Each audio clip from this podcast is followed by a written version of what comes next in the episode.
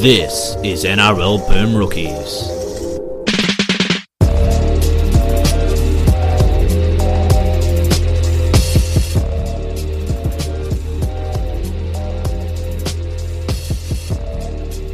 Hello, everyone, and welcome to this week's episode of NRL Boom Rookies. Alongside with me, as always, he didn't mispronounce Raj Radra, Mitch Doyle. Good everybody. And joining us from NRL.com, he's back. Action, action Ben Wallace. all action all the time. Are, we, going are on? we calling him from NRL.com now? From every, from a man of many hats. Yeah, not technically NRL.com employee, but I do make a lot of content Yeah. for them.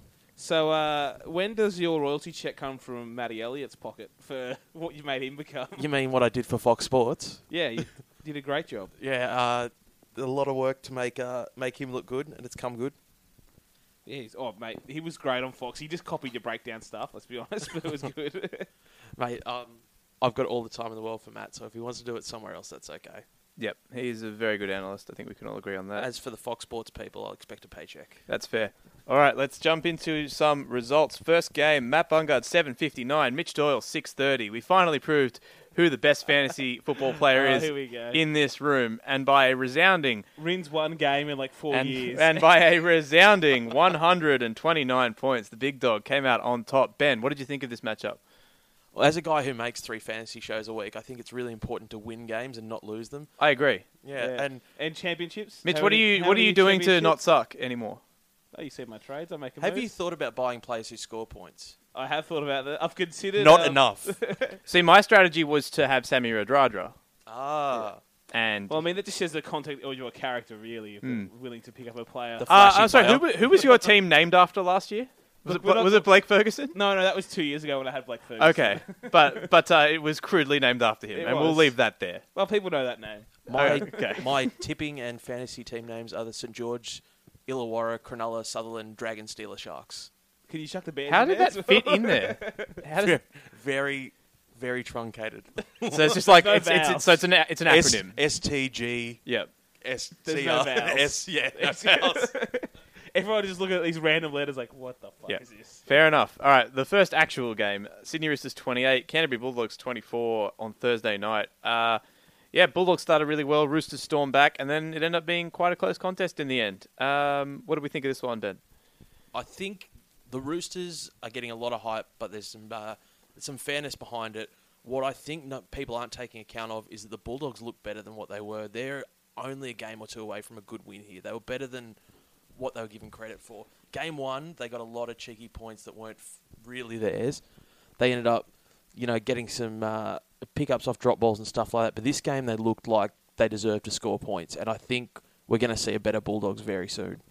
I agree. I mean, they were getting hammered after this game by people, and I was like, well, they, they lost because they couldn't goal kick. They scored the same amount of tries. Yep. They looked pretty decent. They fought their way back in the game, and they mixed it up a little more than last week. I know last year we all can criticise the Bulldogs for being too focused on their forwards. Round one, I thought they were too focused on trying to get the ball out the back too quickly, and there's a bit of better about, bit of better about, sorry, better balance. I'll say that again in the second half in this game. Like you saw, James Graham's short ball paid off because Yep. the team were be- more balanced in that. It wasn't just Graham shuffling the ball at the back anymore, and it wasn't just going out wide. There was some good hole running centrally, and a bit bit more playmaking out wide. And while Brenko Lee has his moments. He definitely had his moments in this game. He made some mistakes a first grade footballer shouldn't make. He's provided a lot of spark to that attack and could be one of the outlets in a in what's been a bit of a stale back line for a Yeah, while. it- it's interesting. I think I don't have it in front of me, but I'm pretty sure James Graham has more line break assists and try assists than Moses Mbai right now. probably. Yep, I believe that would be one to zero without me looking it up. I'm pretty certain. I think the big difference in the two teams is we're seeing Roosters are playing the attacking structure that's working for a lot of teams at the moment. We're seeing front forward football, movement around the ball. That's the exciting football of the big scores that we're seeing this week. And Bulldogs haven't quite acclimated to that new style yet. There's still a lot of the old attack in them. And I think that's the good and the bad teams. That's what we're seeing. People moving around playmakers. There's four or five guys in motion, and everyone's on their front foot. We're actually entering into what you mentioned there, some entertaining footy again. It's it's been coming for a few years that teams have gone back to moving two halves around and moving the ball faster. And with it's an out the back sweeping sweep, sweep, Yes. sweep. That's all we saw for three years, But, yeah. and that's died out. it's dying out because teams know how to deal with the sweep now. So it's a lot ball movement's becoming quicker and players are running direct again. Like you mean the joy the the Roosters are having just from running direct. Uh, it's Mitchell Pearce astounding. running at the line with a prop inside, a second rower on him. a fullback, and Kiri, and then not to mention the guys on the outside. So much fun to watch. Just simple footy though. That's all it is, but it pays off results because I don't know, just the speed with those guys around it, and they're right in the run lines, and obviously the work they put into it, it really, it really works. And that's another mark. Everyone's talking about Kiri. It's Pierce is the one running that team. He's setting up all the plays, and Kiri's finishing a lot off. But Pierce looks good again. I mean, I don't want to see him play rep football anymore. We've done enough of that. But at club level, he's a very good halfback. Well, you mean you spoke bef- before the show about how Kiri has just got a he's got a really simplified role at the Roosters, making him look good. Is that Like James Maloney played very similar role at the Roosters. Yeah. Pierce is doing all the good work inside him though, where- whereas Kiri only has really he's been running a straight line and then popping a short ball. It's been most of his game so far, and making him look like a superstar. Had that good but- kick to Tupou though. He did have a good Yeah. kick. To That was a Tupou. very nice kick. It was, and I'm also enjoying that they're calling penalties on blockers. By the way, Yeah, it's been pretty good the first couple of rounds. People didn't even know what an escort was until they started calling penalties for Although it. the one that drove me nuts over the weekend, I saw three different guys facing sideways playing the ball, and it was never pulled up. I don't care if you don't touch the football with going between your legs, but don't look at the goddamn sideline and play it. There was actually some real dodgy ones from Nathan Brown where he like had his leg like up behind his head by the time he played the ball. He Yeah, didn't and actually there- go near touching And it. there was an Eels player looking east west, and I Yeah. just blew up. Um, the NRL did admit though. Tony Archer admitted after this game that the Luke Keary try uh, pop for Boyd Corner was actually a no try if it went to the bunker. yeah, It was kind of weird that out of all the things of the last year or two that we've come out and said were still tries or weren't not tries, it was weird that was pointed out because I don't think anybody had That- issues no one with that's, that. thought that that's was a, that's a construction. classic one where no one gave a shit. And also, if that had gone to video ref and they'd overturned it, every single person who wasn't a Bulldogs fan would have been like, "Oh, rugby league's gone soft. That should be a try." uh, yeah, we've changed that obstruction rule every year, and I thought, good, here's a year where we're not going to change it, and we're doing it again. No, Yeah. we're, well, we're not changing it. They just didn't go upstairs. If they if they sent that upstairs, it would have been dealt with the same way it was dealt last year. I thought the rules pretty black and white now, right? But they just didn't send it upstairs, and I and I'm, I mean I don't really care. I mean they didn't. They weren't. I, I know that it's technically an obstruction, but he he wasn't. They weren't stopping him from scoring. Yeah, I'm with you on that. He that try was happening whether he's obstructed or not. Because like, was it in the? I think the next game we're going to get to. There was one in that game as well where people were complaining. But if you look Hmm. at the rule, it was the right call, even though, you know, on common on a common sense basis, it it, it doesn't make sense. It, it looks silly, but.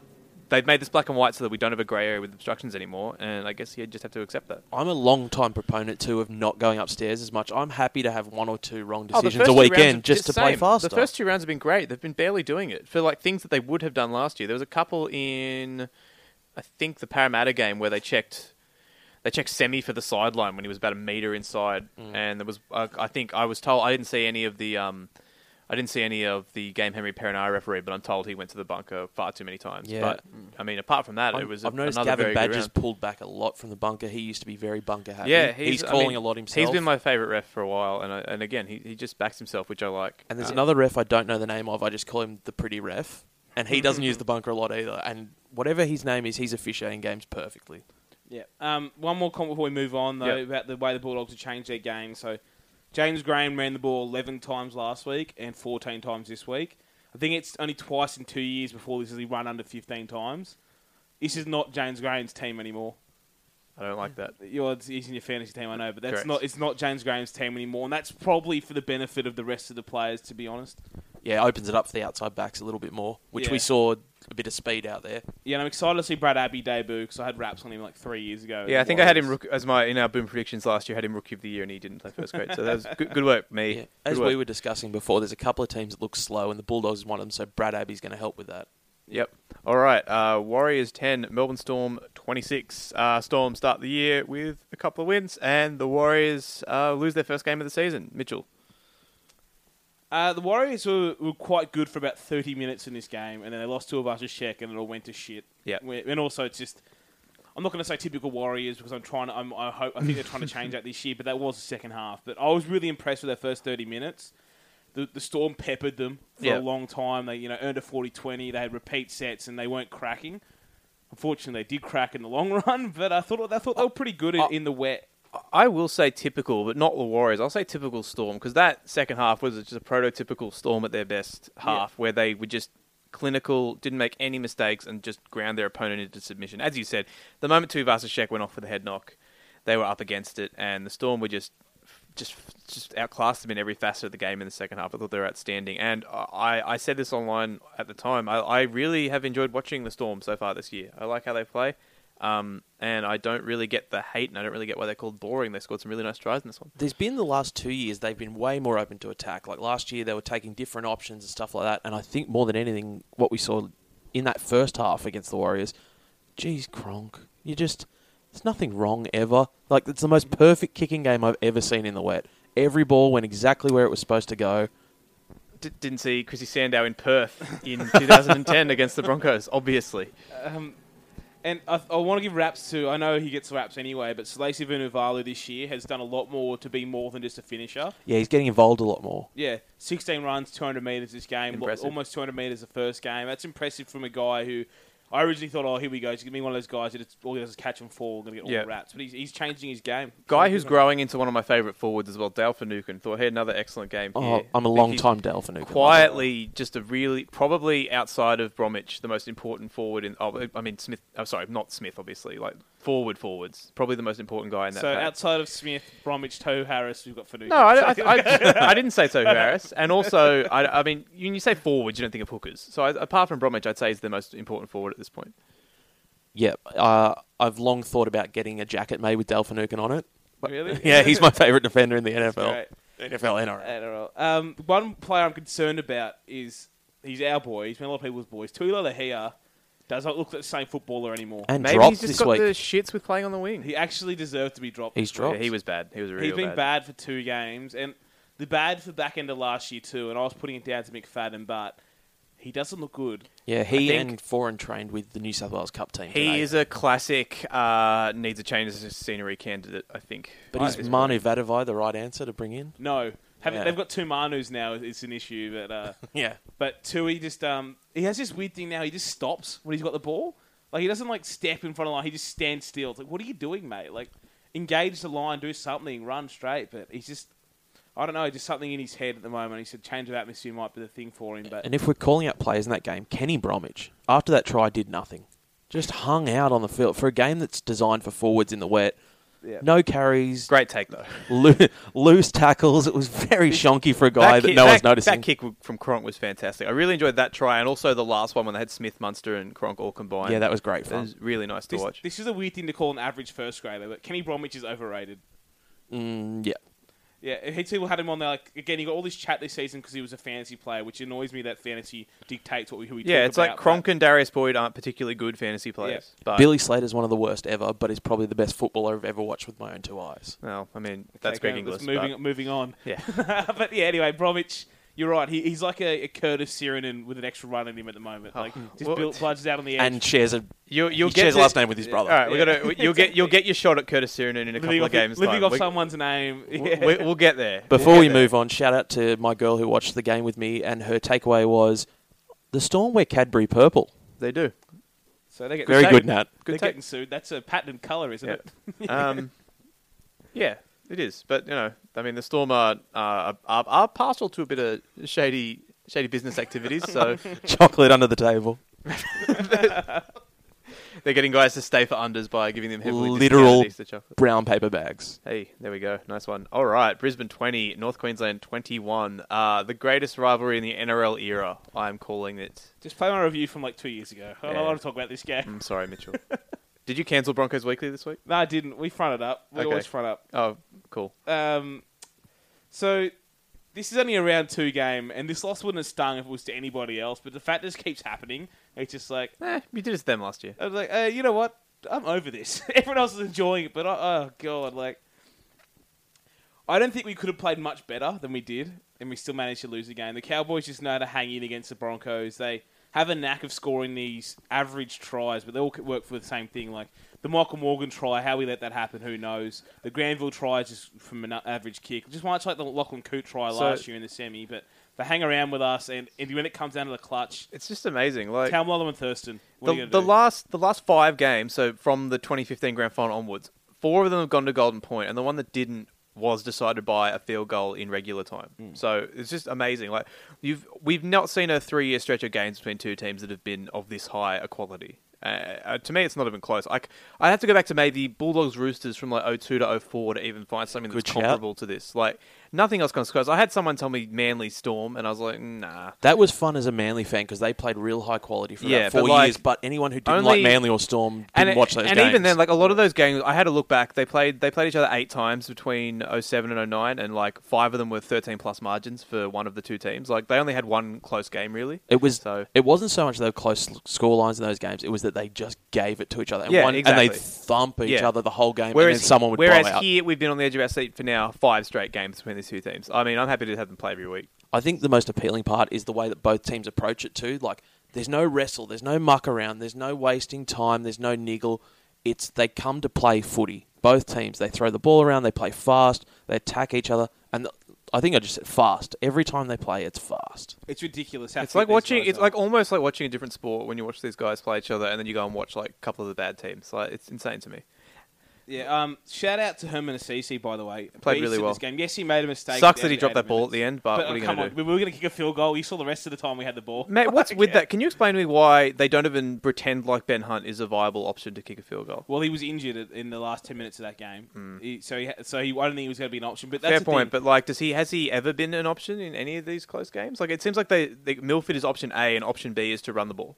No, I agree that's an issue, uh, but like this game, I thought Ben Hunt was really good. I thought it was his best game. Oh since yeah, no, he 2015, played great. but I'm just uh, more talking about it's definitely an issue the fact that no one there's no no one popping into the second pocket. That it's just yeah. Milford. Whereas and- you look at the Cowboys and like Thurston, Coote, and Morgan can all kick them. Yeah, except for the calf strain to Coot, which took him Yeah. out of it. But Yeah. he, he could still stand there. They didn't know even that yet. Kyle Felt could Oh, he Nathan, can Nathan punt. Merritt one over if he needed to. And this is my concern with McCulloch playing these big minutes. Again, people think he's an 80 minute beast because he makes 55 tackles, but his service was really bad for the last 15. And on those ch- uh, Milford field goals that were charged down, all of those balls were awful. Like one of them was above his head, and he gets charged down. Like, one, like Milford shouldn't be taking those shots anyway when they're that high, but uh, definitely not the best service when he was tired in the Um, game. was it John Asiata that charged down the Mil- Mil- or was it Tamalolo? Tamalolo won, Asiata the Yeah, other. the, the I think it was the Asiata one where he it was dead set an NFL punt block. Like he Yeah. dived full length, got a hand to it, and tipped it wide. It was unbelievable. Um, Speaking of McCulloch, is he the Joe Everyman looking NRL player? yes, Like, he could be on any street in Sydney, Brisbane, Melbourne, Perth, Adelaide. Yeah, but back to back to the middle forwards though. Uh, Narrative of the whole off season was that the Broncos middle was going to suck. I honestly think it's been better than it has been last year. It's only two Corbin games. Sims has been really good. He's He's Been been great. really good. Uh, CC's been good. Pangai's been really good. Blair has p- uh, stepped it up. Maguire is still learning lock, but still making meters. And this team has made me- more meters in what two games that it's made. Like I think all bar th- three games last year. I think moving Thaiday back to the second row on Yeah. an edge where he should be has helped the middle because he's not worried about playing middle. His natural game is out there. He can bully people out there, Yeah. and it's made the middle be the middle rather than I don't. I'm not sure that I like being here. Yeah, and he's making harder hit ups too from it. He's come in and helped Oh, the he's boys belting out of blokes. out of our end a few times in both games now. And uh, I'm, I know we lost, but I'm pretty optimistic about this Broncos side now. Looking at it, still building on it. Ben Hunt finding some form again. Maybe you know Nicarima or Benji add some spark off the bench because I feel like we need that with McCulloch, and then we'll see what happens. But I'm really optimistic Yeah. about this Broncos side being the team I thought they were. huge game uh, on Thursday night. Yeah, it's gonna it's gonna suck if we go one and two with how well we've played. But when you look at your draw, it's kind of like, meh. Like you played what the defending premiers, your arch rivals, Yeah. and the best team in the comp at their home ground. yeah, in the and we first play three the weeks. Raiders next week. Oh, okay. Uh, Is that seriously Raiders- your first four games? Yeah, and It then was like the top four from last That's, year. that the is first the, four. that is the top four from last Yeah, year. And then we play the Bulldogs, uh, then the Roosters. So it's it's a, Oh, That's tough start to bad. the year. Jeez, when do you? Yeah, that's that's. But then we pretty- get like Titans, Manly, whatever from there. uh, Tigers. Hey, Titans are a top eight team from last year. Show some respect. uh, and speaking of the Titans, they are in our next game. Uh, Newcastle 34, Gold Coast 26. Um, I was playing my baseball final during this game, so I didn't see any of it. We won, by the way, grand final this week. Get excited. Um, but yeah, Newcastle, their first win in nearly a full calendar year, bet. the Tights. Uh, the, sorry, Tights. The Titans scoreline flattered them. I they agree. scored a lot of garbage tries that w- they didn't deserve to score. And I'm going to eat eat a bullet here. I predicted that the Titans' right edge would be the highest scoring edge in the comp, I ran and- at you. and I am so wrong. Just all of the wrongs. They are terrible. They don't know what they're doing. I think a big problem is on fourth and fifth tackle, rather than Ash Taylor taking the option that he knows he should be taking, like he did last year. He's looking for Jared Hayne, and it's not necessarily that he doesn't know what to do. I think when you have a caliber name like that at the back, notice I said caliber name, not caliber player. If you've got a name like that at the back, you feel like you should be directing traffic towards him. And so instead of chipping for the the wing or blah blah, and they got better once Hayne was off the field because he was taking those options. Yeah. Um, who I haven't looked at their team list for this week, but they're like out of backs, right? Yeah, they are playing Tyler Cornish, who's a halfback from the Roosters NYC at fullback. Jesus then Christ. they have Dan Sargentson and Will Zillman on an edge together. Should be good. Should who be Who, who are they exciting. playing? Uh, they're playing the Eels. The Eels without Corey Norman, so it'd be a good slog fest. Jeff- Uh, which Robson. which edge are Sargenton and Zillman on? Is it the Radradra edge? They are playing No. on the right edge. Oh, their their right defensive edge. They're p- wearing two and three, so they must no, be. no, no, it's so Hurrell will be taking on Radradra and Jennings. Oh, Hurrell damn it. and that's and Don. uh, it actually might be Zillman outside him because Tyne Oh, Roberts Don's- Davis played left wing last yeah, week. they're one of those teams that have two and five. So Oh, okay. it's They mix it five up. next to I was three as and a four next as to a semi three. Radradra fan, stand, I was really hoping that he would be running at that edge, but that's all right. Um, yeah. Uh, Okay, so I'm just going to put it out there. Stop talking about your fantasy team. No. Your specifically. You can talk about fantasy players, but no one gives a fuck about Now- your team. you know I'm doing it on purpose. Yeah, I 'cause know, beat you, right? but- and you're getting mad, so you've proved my point. Well, you also the three players you mentioned today, like I like Delphinukin. Oh, I drafted him this year. That's why I like Delphinukin all of a sudden. no, didn't mention that. Let's just watch You- footy you players. brought it up. oh, I know, I know. Just watch, just watch the footy. You okay, buddy? Talk about actual footy. You a little bit players. rattled? Oh, I'm fine. Can we give the Knights a red hot rap? Oh yeah. How do we have how- to? Yeah. Harry was annoyed. really? I get why he was annoyed. I do too. They battled to put away a team of 14 players missing key positions during during the game. I get that, but when you haven't won in a year, it's not as easy as it should be to win a game. Do you know what it is? They s- what impressed me is they stuck to a game plan the whole game. They didn't give up. They didn't. There were not patches where they gave up. They didn't get their heads down. It was even when they were losing on the scoreboard, they went no, no, no. We've got the game plan. Stick to it. Get it right. Get it done. And I have all the time in the world for a certain lock name, Mitch Bunnett. Oh, yeah. you, you know by now I'm all over Mitch Barnett. Oh, so- he's the best. He's the best player on that team. Yeah, it's bizarre how he's just getting no raps outside of Twitter for how he's playing at the Yeah. moment. Like, he re-signed a three-year contract, so he is now the longest contracted Knights player, and his only interview is with Knights TV. yeah, with no Knights one TV, cares. and if you've seen the shot, it's him like in a weird back room, like they've kind of just put him. There's a bit of a garden in the background, and the lighting's terrible. And oh, just give the guy some credit. Yeah, him and ja- uh, we mentioned earlier as well. Him and Jamie Bura are really setting a tone for that team Mm. in that forward pack, and Sione's quite good too. They they do struggle When the In bench that- comes on, when their bench comes on, but they'll, they'll get there. They'll do struggle with that, and that's that's the reason why I think they still only win like max five games this year because there- there's not enough depth in that bench. But the bench is struggling to get a, a tin open. yeah, but guys like Mitch Barnett and Jamie Bura are setting examples like this are only good things. Yeah, we work his, we do our lines, we do our work, we get the job done. We set up for the halves to do their job. Yeah, That's what they do. Exactly right. And they're, they're, they're- and those two guys and Sione are, are a great back row, and they- they should be you know set for quite a few years with those there. And then you've got we all know Nathan Ross. We're a fan of him who puts in in, in that team, and then the rest of the guys. Like it, it's actually quite surprising that you know Brendan Elliott was good at fullback in this game. He was pretty good there. Uh, Brock Lamb is someone who probably won't get any credit till people realise who he is, but he's been really good for the Knights the first two games. He went off with a concussion in this game, but and they're getting solid service from a hooker who's not brilliant, but Yeah. he gives the ball clean, he keeps it moving, he's not running, he's not kicking, but he's just doing a nice job. He's actually pretty good in the first twenty when he's fresh. He likes he likes being that hooker who has his hand on the ball and then leads his forwards onto the ball, and it works all right. But yeah, he'll, he'll learn. He'll get better. Roy Cost Jason will help in that department when he comes back. Another guy who won't let them down in the middle. So I still think they won't win many games this year, but this will be more the way they lose. I Yeah, feel I can't see them l- winning many, but they'll they'll be they'll in fight games. every game. They'll be in football games. They won't be losing by forty every week anymore. Uh, Titans, I am enjoying it. Just putting it out there. This is great. Will you enjoy when they're wearing red and black? Even oh, I'll, I'll be on there. As I said last night on Twitter, the Bears have done more for Queens than the Titans ever have. So get the Bears back. Is am I the only one who finds the figure of seven million dollars really low in a comp where the salary cap is like six point five? the salary cap's going to be like ten million next year. it's going to be worth the salary cap is worth more than the overall value of the team, yeah, bizarre. and you get that in a club grant. Yeah, I don't know. Like, surely there's just more pokies room. Surely it's worth more than that. Seven million for a club. I don't know. Have you seen their dodgy bar leagues club? Th- it's the weirdest thing. No. It's, it's a. I it's assumed a, it was just Jupiter's. It's a leagues club fusion. Is it? it's a weird like wanky bar on the river, and it's like, why? Why are you doing this? They probably lose out to the, the Burley leagues in that area. Eh? It's a big and there's- leagues club. and here's the real kicker: there's no way to get there from the stadium after the game because there's no good public that's transport like out anything, yeah, that's like anything from that stadium there. Though. Oh, God, it's it's, so bad. awful. I've been there. It's an ordeal. there. Yeah, it is an ordeal. You know, another place is an ordeal to get to Brookvale Oval. Oh, here it comes. Uh, Manly. Sorry, what? Oval? it's a it's a golden the golden gem of the northern beaches. Lotto Land. Manly, I'm not calling it that. Lotto Manly, land. Manly 18, South Sydney 38. Bunnies get on the board. Their first win of the year. Uh, Well, they've just forgotten how to lose South Sydney, haven't they? obligatory. they? They just don't think about losing.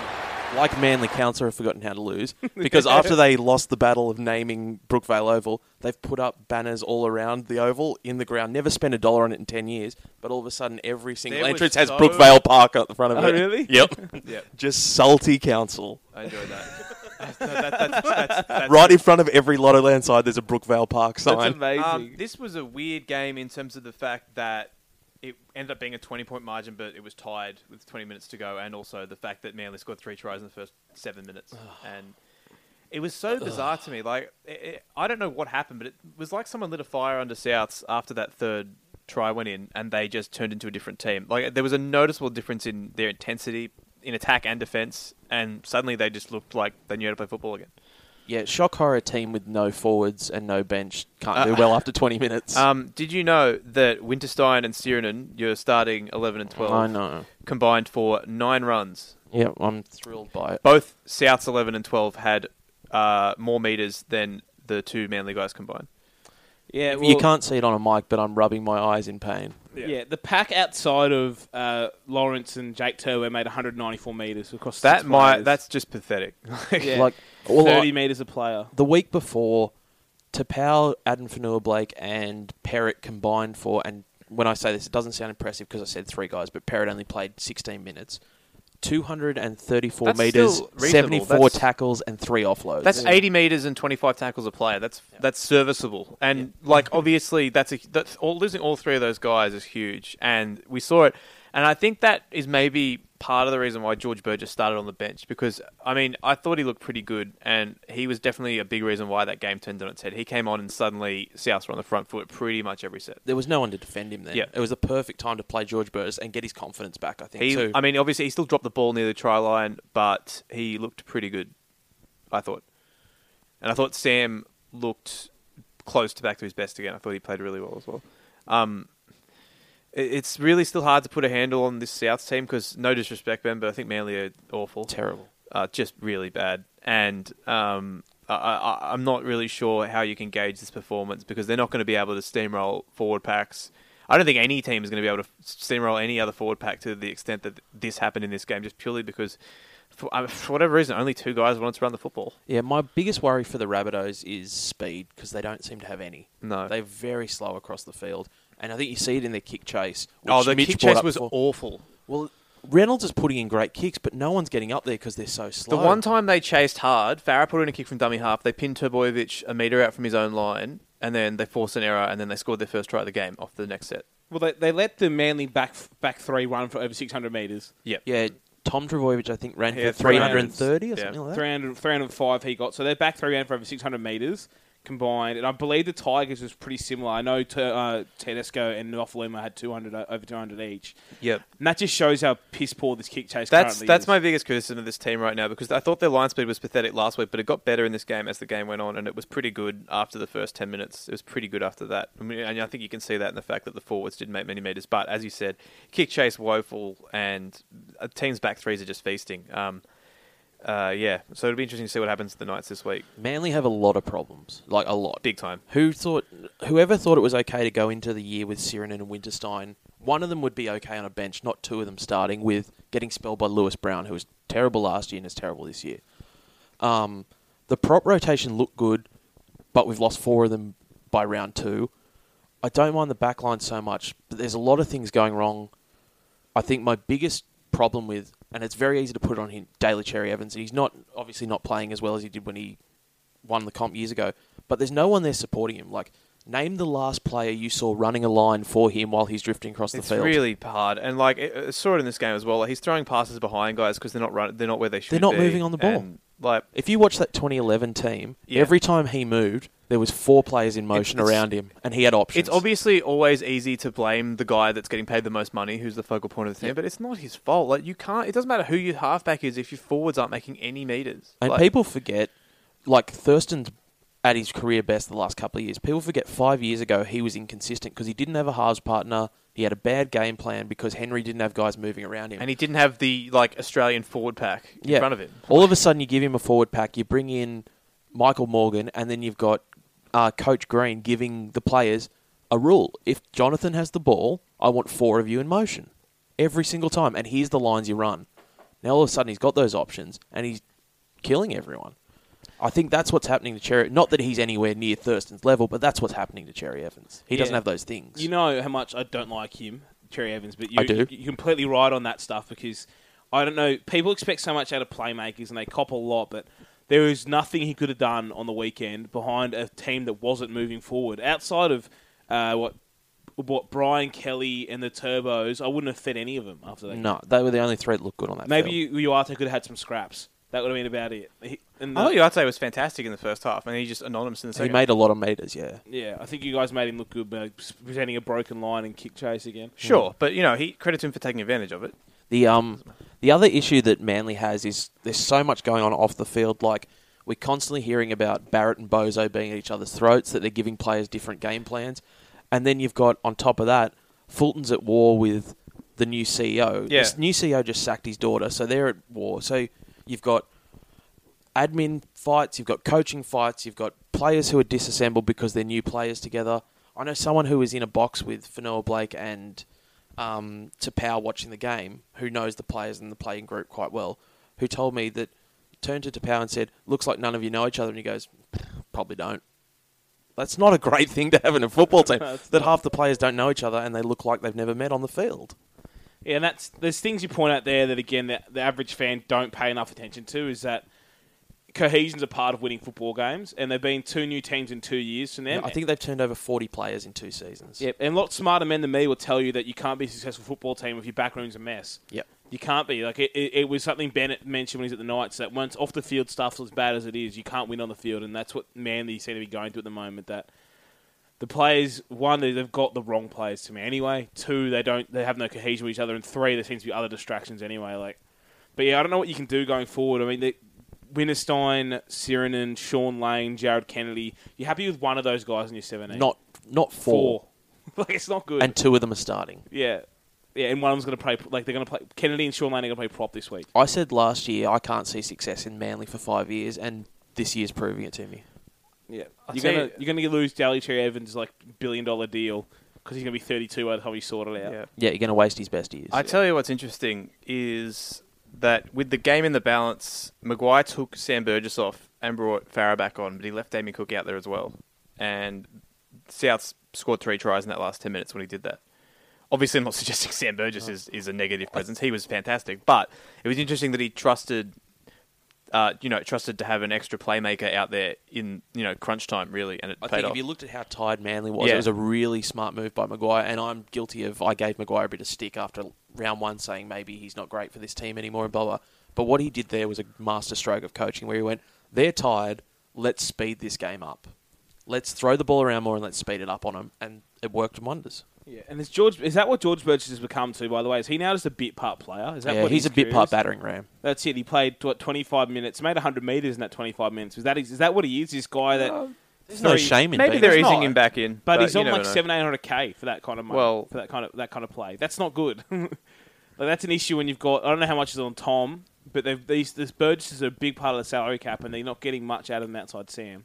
Well, yeah, but at the same time, I don't think Tom would be on all that much. And if Starter Cup's ten million next year, seven hundred k is not that much for a guy that's a s- key member of your starting seventeen. Whether it's a key member that only plays half an hour, he's still a key member, I think, if he's playing that sort of battering ram Yeah, role. but, but again, it's just like it's him, and then you've got to start Jason Clark. 'cause you sure, paid but, George uh, we Burgess. we don't know that. We don't know that he's gonna that there's only gonna be half hour since. Maybe they're just easing him back into first grade. We don't. We're not sure. We've got to We're, remember we're gonna have a few more games of this to see what it's what what who he is. It wouldn't be the first successful team to do that because if you think back to Manly when they were at their peak and George Rose would Yeah, come he- on for 30 minutes, he was being paid very handsomely for that three, for that 30 minutes that he was coming out. His was more a footwork thing than a battering ram, Yeah. but similar role. Come out, shake things up in the forwards for 30 minutes for me, and then go have KFC. George Rhodes, Rose didn't go from one of the best props in the game to that role. That's true. Like George Rose was that guy from the start, and that's what you know. When you look at George Burgess, to me, he's becoming a dude of massive wasted potential if he keeps playing like this. Oh, I think that- I think it's a bit harsh, especially after the game he just had. I know. We, I know he ran over the they Manly managed- pack. I'm not impressed. We, we, you, can- mate, you can only beat what's in front of you, and he had a good game. Like well, as I said, I'm not ready to make a judgment on him yet. You need to see him do it a few more times. Like Hmm. uh, this week they play the Knights, next week they play the Roosters. That definitely that second game will be a huge test. More for him. my concern is that it's been 12 months of this. I think, Sure, I think he's a but confidence he, player. He looked better Hmm. last. I think we. I think you can agree with this much at least that he looked better on Saturday than he looked at any game last year. I think if you promise him an, Like Yeah, that's I fair, agree right? with that, yeah. promise him a Sunday roast with a Yorkshire pudding, and I am sure he will play well every week. Yeah, I, I loved it. What about his 20 meter dummy half scoot? It was the best. Bloody he glory. didn't know what he was Got a doing. goose step in there. Oh, I thought he was going to backflip and wave to mum. Oh, it was It's great. fantastic. Um, but yeah, uh, Farah, I thought was excellent. Um, I, I thought it was a travesty that Damien Cook got no, no, sorry, not Damien. Cook. I thought it was a travesty that Cody Walker got no Dally M points. I thought he was the best player. I on thought the it was a field. travesty they couldn't find a smaller jersey for Robbie Farah. I think Cody Walker was the best player of the weekend, by the way, and he didn't get any other. Yeah. Oh, but we should've the, kept the best Luke player Keary instead not of named him. Corey Norman. I'm going to say fair. Yeah. I'm Yeah. okay with that. Yeah, I'm Mitch okay hates with Coy Norman. He won't. He won't. I don't consider hate that. Coy Norman. Oh, Yes, you do. No, I don't. You do. All right, uh, Canberra 16, Cronulla 42. I was on my way back from Brookvale, so I didn't see any of this. So only saw highlights. So take it away, Mitchell. So Canberra fat. Oh, we talked about this before. Is it like in It's Always Sunny when Mac comes back and he's just fat? yes, Yeah, Junior Paulo looks like I think we settled on eight kilos overweight. yeah. He looks fat. We, Papali was always fat. That's fine, but that whole middle of their field is a real concern for a team that was, you know, they they made their money last year steamrolling up the middle, and this year they had got they got Do they need to switch from full cream Canberra milk to two percent? So they had you know, Paulo took nine runs, Boyd took six, uh, Bateman took six, uh, Duna- Dunamis Louis four runs for fourteen meters. Impact. Like that's not good enough. Again, middle forwards getting steamrolled, and I know that the Sharks really did get in their face this game, and Canberra didn't like it. But that was Canberra's bread and butter last year was teams getting in their face and then them smacking them to the ground, and they just didn't have it. And we saw. We saw more of 2015 Joey Lua than we would have liked to have seen. Like the same with round one. Yeah, I was very vocal in the offseason predicting the downfall of the Raiders this year because if you look at the history of Ricky Stewart's coaching and the Raiders as a whole, whether they have you up year, down year, up year, down year, um, the reason I predicted that was because a lot of their play last year was related to powerful ball running by people in their peaks, plus Sure. Hodgson having the best year he's ever had. They get Croker back this week though. That's very good. important. That's a really important. yeah, a really important piece to that edge and their attacking options. But what I'm getting at is that you can't rely on having your best game every week, and I think they rely on that too much. Where Leilua and Hodgson had pretty sloppy games, to say the least, and without them having that best game, you're going to really struggle. Like their whole game plan is, we're going to punch you in the mouth and shock you. It's going to be big forwards going to hit you, then big outside backs going to hit you, and you're shocked. And if you don't shock them, what are you going to do? I'm not using this as like an excuse or anything, but they, if memory serves, they got flogged by Cronulla early season last year as well, right? I so, think I, so. am not ready to you know push the panic button on the Raiders just No, yet. we're not, I but they just do need look to see. A, lethargic now. oh, sure, They're out of shape. But I, I want to see a few more weeks of this before I, I mean, start, you know, really getting worried about whether they're just going to be the, they whether they're going to be the the regression team this year. They had no forward make over 100 metres in this game. That's bad. Uh, they got they got ruined by Chris Hyington, by the way. He was really impressive off the bench, and he, you know, Mm. and he's- Matt Pryor again, he loves that stadium. he does. But yeah, Hyington, like the first twenty minutes was a slogfest, Mm. and both teams dropping the ball a little and whatever. But the Sharks bench took control of this game, and the Sharks never lost it. And I also think it's actually the best game Maloney's played in the Sharks jersey for me. Mm. I forget forget the prelim and the grand final. He was really good in this game. Really good. And I think Brayley's starting to show in that sec. The first week he didn't do much; he just gave service. This one we saw him run a little bit. He showed a little bit of trickiness, and I think he moved around those big forwards a little bit. And he's because he's so young and so new, he's not going to get credit for it. But I really like what he did in that second game, and I can see why the Sharks are excited about him. Yeah, I- I've I've said before, and I'll say it again. I think he is the first of these false dawn hookers to actually be something special. Every year we get this. Oh, this guy's the next big hooker. This guy's the next big one. This is the guy I actually think is going to be something. What I like best about him is the whole game, his head is on a swivel. He's watching who's standing where in the fence, where are you? Looks back to check where his playmaker is. No, you're not the one I want on that side. Gives a signal, moves the guy he wants where he wants him to run, X player at X player. He's already doing that in game two, and that's so impressive. And Canberra got it all wrong. They didn't make him work in defence. He only made 22 tackles, which is nothing for 65 minutes in the middle. But that's it. He was so fresh with the ball in hand that his service was crisp. He ran the ball quite often. As you said, he, he was linking up well with the halves and picking out options and looked like one of the more dynamic young hookers we've seen in a while, that a guy who can both run and pass and marshal the troops. And I know Sigiaro, everyone's talking about, oh, not, he's, he's going there to, a week ago. I think if you're Cronulla and you're halfway through that contract, you just don't bother. What? Like they've already g- got enough faith in him to not even have a hooker on the bench. Yeah, I'd be looking for a second row or something like that Yeah. over Seguiaro. Yep. I mean, they've got Joseph Paulo played nine minutes of hooker last week, and that was it. That was their backup hooker. Hmm. Mm. They don't need one. And Paulo's not in the team this week either. He's back in the reserves. Yeah, so there you go. But So- they do have uh, Fu Brown on the bench. No, So- he, got- no, he got dropped. They changed their, t- their lineup. Oh, after did they they- change it, Yeah, right? they. They uh, he's not in the twenty-one. So because uh, originally he was in the 17 of Yeah. their first release teams. yeah, so they're they're backing Brayley in. It seems. But, Ah, yeah, good. Canberra, there's there's a lot of warning signs there that aren't good, but there is time to fix it. The, the most out of all that though, the overweight net players or the lethargicness, whatever. The biggest concern for me is Josh Hodgson, who hasn't looked good. It's kind of bizarre to me that they can go from, you know, arguably deserving to beat the Cowboys in Townsville, especially when we just saw how well the Cowboys played on Friday night, to this at home. Yeah, definitely. And uh, but I don't think Hodgson's had a good game in either of them, and that, that's a big concern because he has been the guy. Yeah, since he. he's We been there. saw it when he wasn't in the team last year, or- or when he would go off and Kurt Baptiste would come on. There was a remarkable drop in, you know, how they performed. Yeah, they need to get the Aiden Caesar, who was at the Titans, to take some more control because the Aiden Caesar we're seeing at the Ru- at the Raiders the whole time he's been there isn't that guy who controlled games, and he needs to step up and do that so that it's not just on Hodgson. Yeah, this is going to be an, an awful cliche, but they look like a team who read their own press in the off season currently, and maybe that'll change. But Mm. Them uh, and the Panthers. Yeah.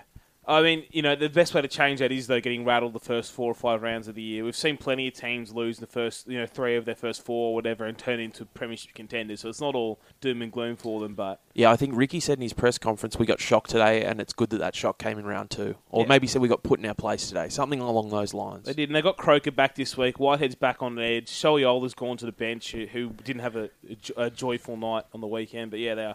We'll see how they go with Croker back and Elliot Whitehead back on that right edge because they definitely struggled defensively with Whitehead not inside of uh, Austin.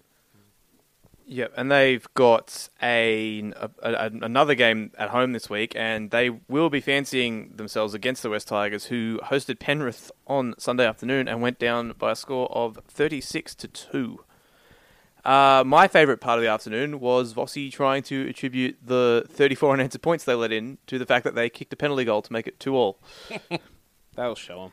Yeah, that's why. Obviously, they wouldn't have fallen in a heap if they'd gone for that try.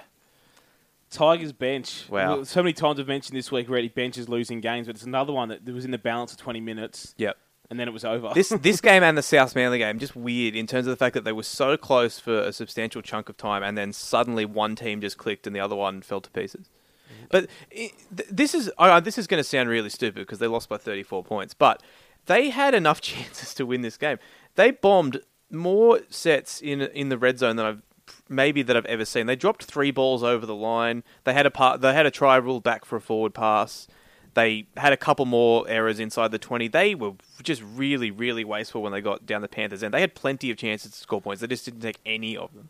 they made 16 errors, which is, I think, the highest so far this season, which isn't great. We just saw old Tigers again. Like round one, we saw Chris Tigers, and now we're back to sloppy. Mate, you Tigers. can't take. I keep telling people you Yeah. cannot take West Tigers' performances against Souths Well, as, this is why as an they look like the indicator same team. to anything because they just lift against Souths more than they do against any other opponent, and we saw it here. Luke Brooks regressed so bad, but Mm. from round one to round two, I don't even know how to. He Explain might have it. had the worst game I've ever seen a halfback have, and I hate to hammer the guy, but my god, it, he was, it wasn't legitimately pretty. just didn't want to make tackles. He let Dean Farre score. That was before embarrassing. Dean Farre knew he was going to score. that was terrible. He pulled his arm wa- out of the way. He did the old matador cape, just waved Yeah. him through. It was terrible. And then I've never seen a worse kicking game in a first grade Ah, it was- than what he did. It was remarkably bad. How about Um, that kick that went into like kickoff- row ten? The kickoff that went into the seats. Like you have to Oh. try to kick a kickoff into the seats. Like my goodness. Andy Raymond was joking about. I tried to catch it and it went four foot over my head. Yeah. and I don't think he was lying. I, th- I don't think he was joking. that was a kick Yeah. for touch. Like what in the world? That's it. Awful. Um, got to give props to Doyle's boy Matt Moylan. He was fantastic here. Really pulled the strings. He, he again started sluggishly. He missed. He, he made an error. He he kicked long uh, for Cleary with no when Tedesco was out of position and there was no Tiger within 50 meters, and he kicked it dead. And that that was that to me classifies as a bomb try. But then after that. Uh, he was fantastic. Put Peachy through a hole three or four times. Uh, pulled the strings throughout. And I thought, you know, I thought he had an excellent game. As much as we like to complain that he is, you know, that he gets too much hype and too much praise from commentators, I thought he was excellent here, Mitch.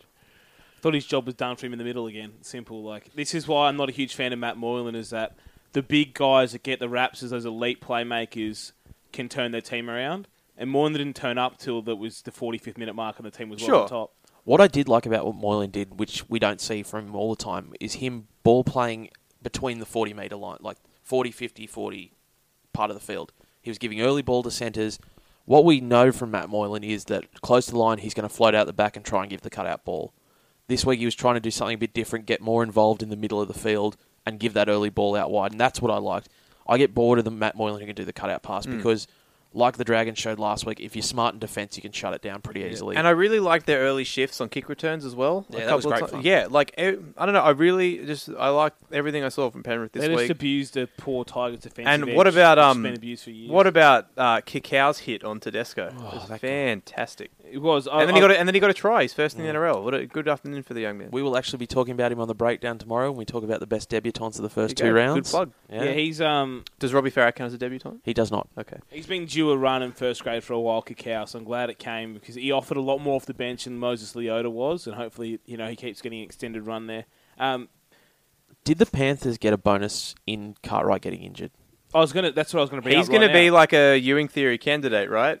Like, especially in terms of the fact that uh, it, it puts more of an onus on the centers and the playmakers to create more when they don't have Cartwright there, when they've just got forwards running lines, and he, when you know he sort of just becomes a extra ball player when they get in the red zone. Whereas here they just had they didn't have you know, and sometimes it's a case of too They many go balls back for to them. their structures. Exactly. Yeah. I- I really Similar to the like- Hayne problem. yeah. I really like Fisher Harris, and that's what I was going to bring up. Then is that when Cartwright went off, Fisher Harris filled in outside to Murray Martin, locked them up defensively. They looked really good in their line. That was important. All of a sudden, the Tigers couldn't run that channel anymore, and they tried. They bloody tried to run that Oh, channel. and didn't Tedesco embarrass Cartwright last year? I think he put three Yeah, tries over him he last did. year. And then in attack, that James Verhar- Fisher Harris runs good lines, runs good decoys, is direct, and draws attention. And there was quite a few times that they were just they could play balls around him easily because he was hitting hard lines, and that's And all it makes needed. them bigger too because you've got to remember Isaiah Yo's on the other side and he's not a big second rower. Yeah.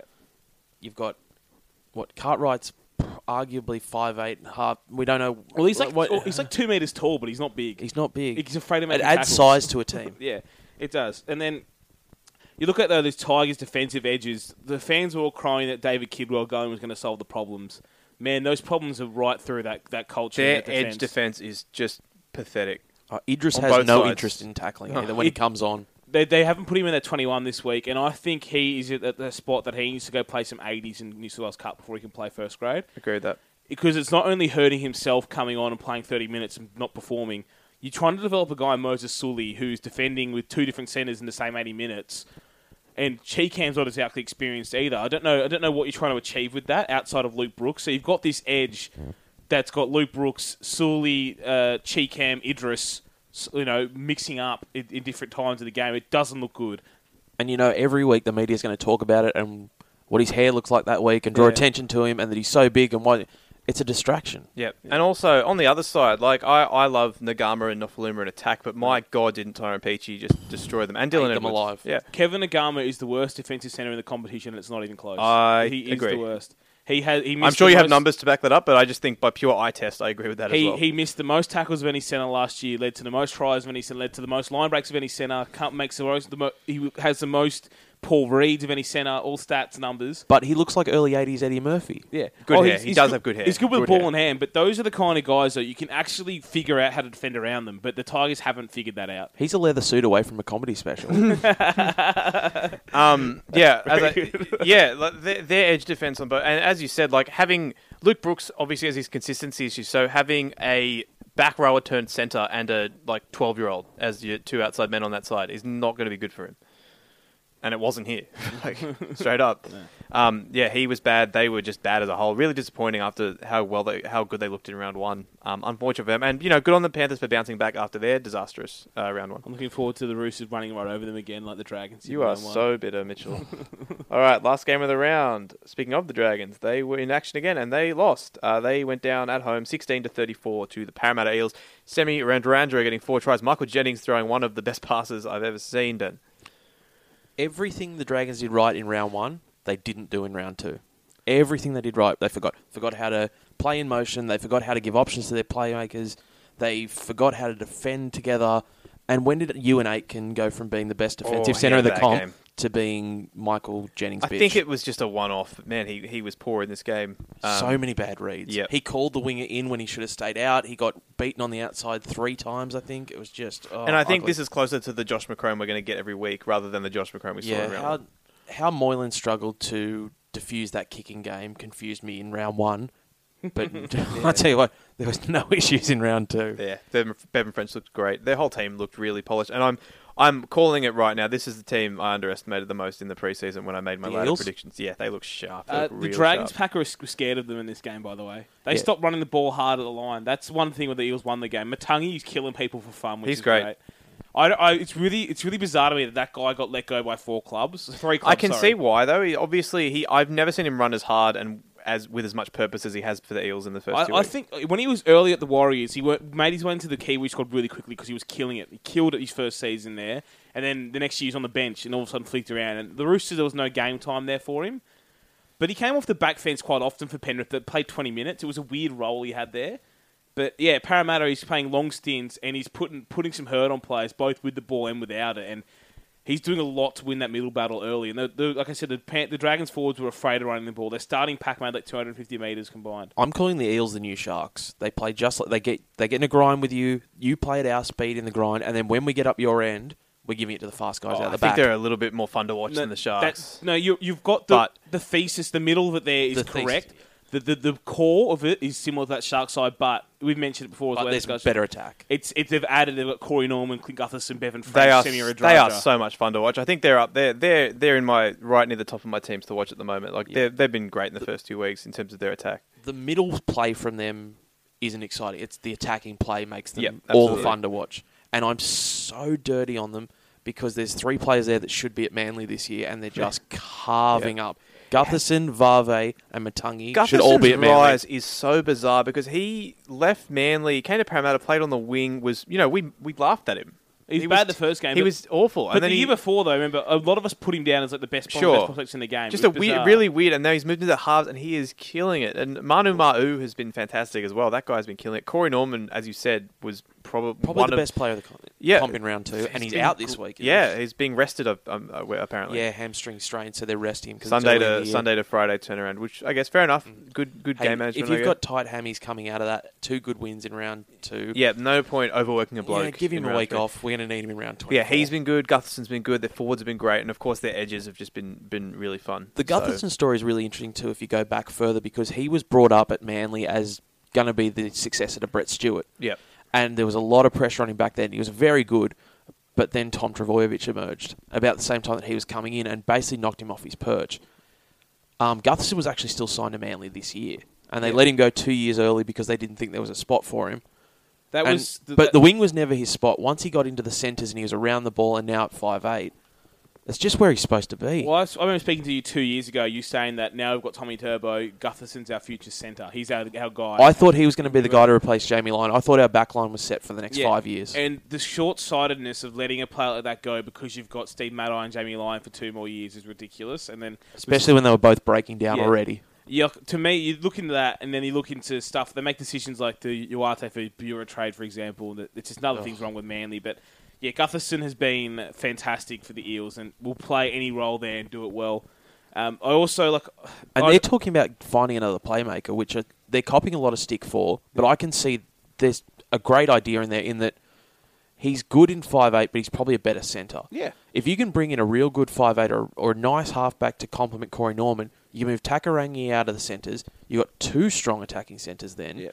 Takarang can still do the same job at the second row, and then you've got an extra playmaker in there. It's very clever. Oh, it's a great idea, and getting people who can play the ball in the centres is is, is, is fantastic. Oh, look at anyway. Jamie Lyons' whole career. Yeah, exactly. And then, by the way, Michael Jennings looks to be having going on his way to having a good season. For Passing first the time. ball. Passing the ball. passing the ball, setting semi up, not giving that Origin spot up. Said it last year, he's not going to lose that Origin spot. If he plays like this, that Origin spot's going nowhere. Now, I, uh, that fourth semi Radradra try where he was on the other side. Brilliant. Great play. That was a great play. It was actually a set play that was called that he stuffed up because it was supposed to be on the other side, but because he just played the ball, I got this through Chris Kennedy who actually asked Sammy. Yeah. Because he played the last ball, he realised he couldn't get back to the left hand side. So he decided to do the set play on his side with him in the spot that he was supposed to be on the wing on the left hand side. So Oh, really? he knew the play well enough to flip it and play it on That's that impressive. side. That's really good. That's impressive football IQ. And they didn't know where he was coming from either. They had no, No. idea. Yeah, it was awesome. Um, Uh, That- that- NRL, can you just pay him money to stay instead of going to French rugby? Please. I don't care that it's unfair. Just pay him extra money to stay.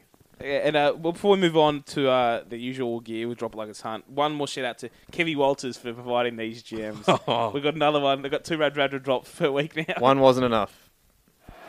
He put it on a plate there, the big semi Redrada, and Redrada, he was never going to mess that up, was he? And Redrada again, look, he, he doesn't miss those. Where ones. did he find a doesn't J? Again, miss those Redrada. 15 metre pass to Redrada. There's Redrada. eyeing He's it gone twice. for a walk in the well forest finished and off found a again J. By Redrada. When you got Redrada coming through at speed like that, that is hard to defend. What about that catch from Redrada there on that occasion? He flew high. You've got a mind Clock continues. like a computer. Clock continues. That The one's- Commodore 64 that one's computer. interesting because like where the Kiwi commentators say it Rand- wrongly, Randra. no, where they say it wrongly in a different way. Rah, every rah, time. rah. He's gone the same wrong pronunciation every single time. So Yeah. it's like I like to think that just no one's corrected him. He's got more J's than a weed dealer. There you are. oh, how does he coach Origin? Poor Kevy. Oh, Ben Hunt is sunken with disappointment.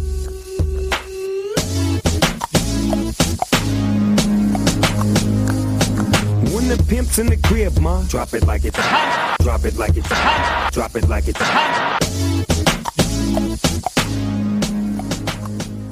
You want this one? Uh, I don't want it, but like two games in, they both involve Penrith. This one, the other team in that game though, uh, our main man uh, Luke Brooks. Uh, as I said, could be the worst game I've ever seen a halfback had. He broke fantasy score. I know you said you know, uh, he's not on our fantasy teams. I just want to talk about this in general. He scored negative nine, which to score negative at all In any is, fantasy format. is like really hard to do. Like Yeah. short of like getting sent off. Like Adrian Morley would have got negative when he sent got sent off in the first thirty Yeah. seconds. If we look at negative nine, actually, one tackle minus ten points. For Yep, the- exactly. So that sort of gives you an idea of like it's almost impossible for a guy short of getting sent off to score negatives. Um, that many errors, that many missed tackles. Blake Green got sin binned and still had positives. correct. yeah.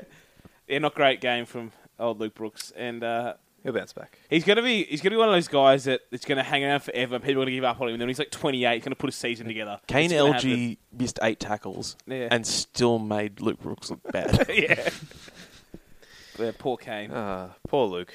Yeah, anyway, news. anything? Oh, yep, sure. All right, we'll do that next. I forgot there's no news drop. What do you mean? Nothing. I'm inventing drops now. I got a s- news drop for you. Don't press. Oh, no, it's Simi Oh, okay. Radradra. That's fine. Radradra. I, it was that or forgot how to lose. Ma'u out I don't to actually which one was Radradra. worse. I don't mind Timmy hearing Gus Randrand when we trying win. the chip and chase. Fine. The pass hits Radrajar into Chester. Oh, this will be interesting. Oh, yes, it will, yes. Semi Randrandra. Oh, he's absolutely buried it. Randrandra. All right. I used to have an inside joke with my friends about that commentator. When, right, when he- James Maloney played there, and I was All right, waiting for him to be Mitchell, called Mi- Mi- Mitchell. James Malahone. Mitchell, here's the deal. You put the ABC News music underneath that, and it can be the official news drop every You week. played every week, then. If you put the Rand Randra. yeah, if you do that, and you can, I will, I will allow it. All right, news. Uh, Tim Simona life ban confirmed. Well, not life ban, indefinite ban. Um, I don't think any of us really have a problem with this. Ben. I have a problem with this. Go Just on. give him the life ban. Oh, right. I- okay, sure. I, I think we're skirting around something. Just do it.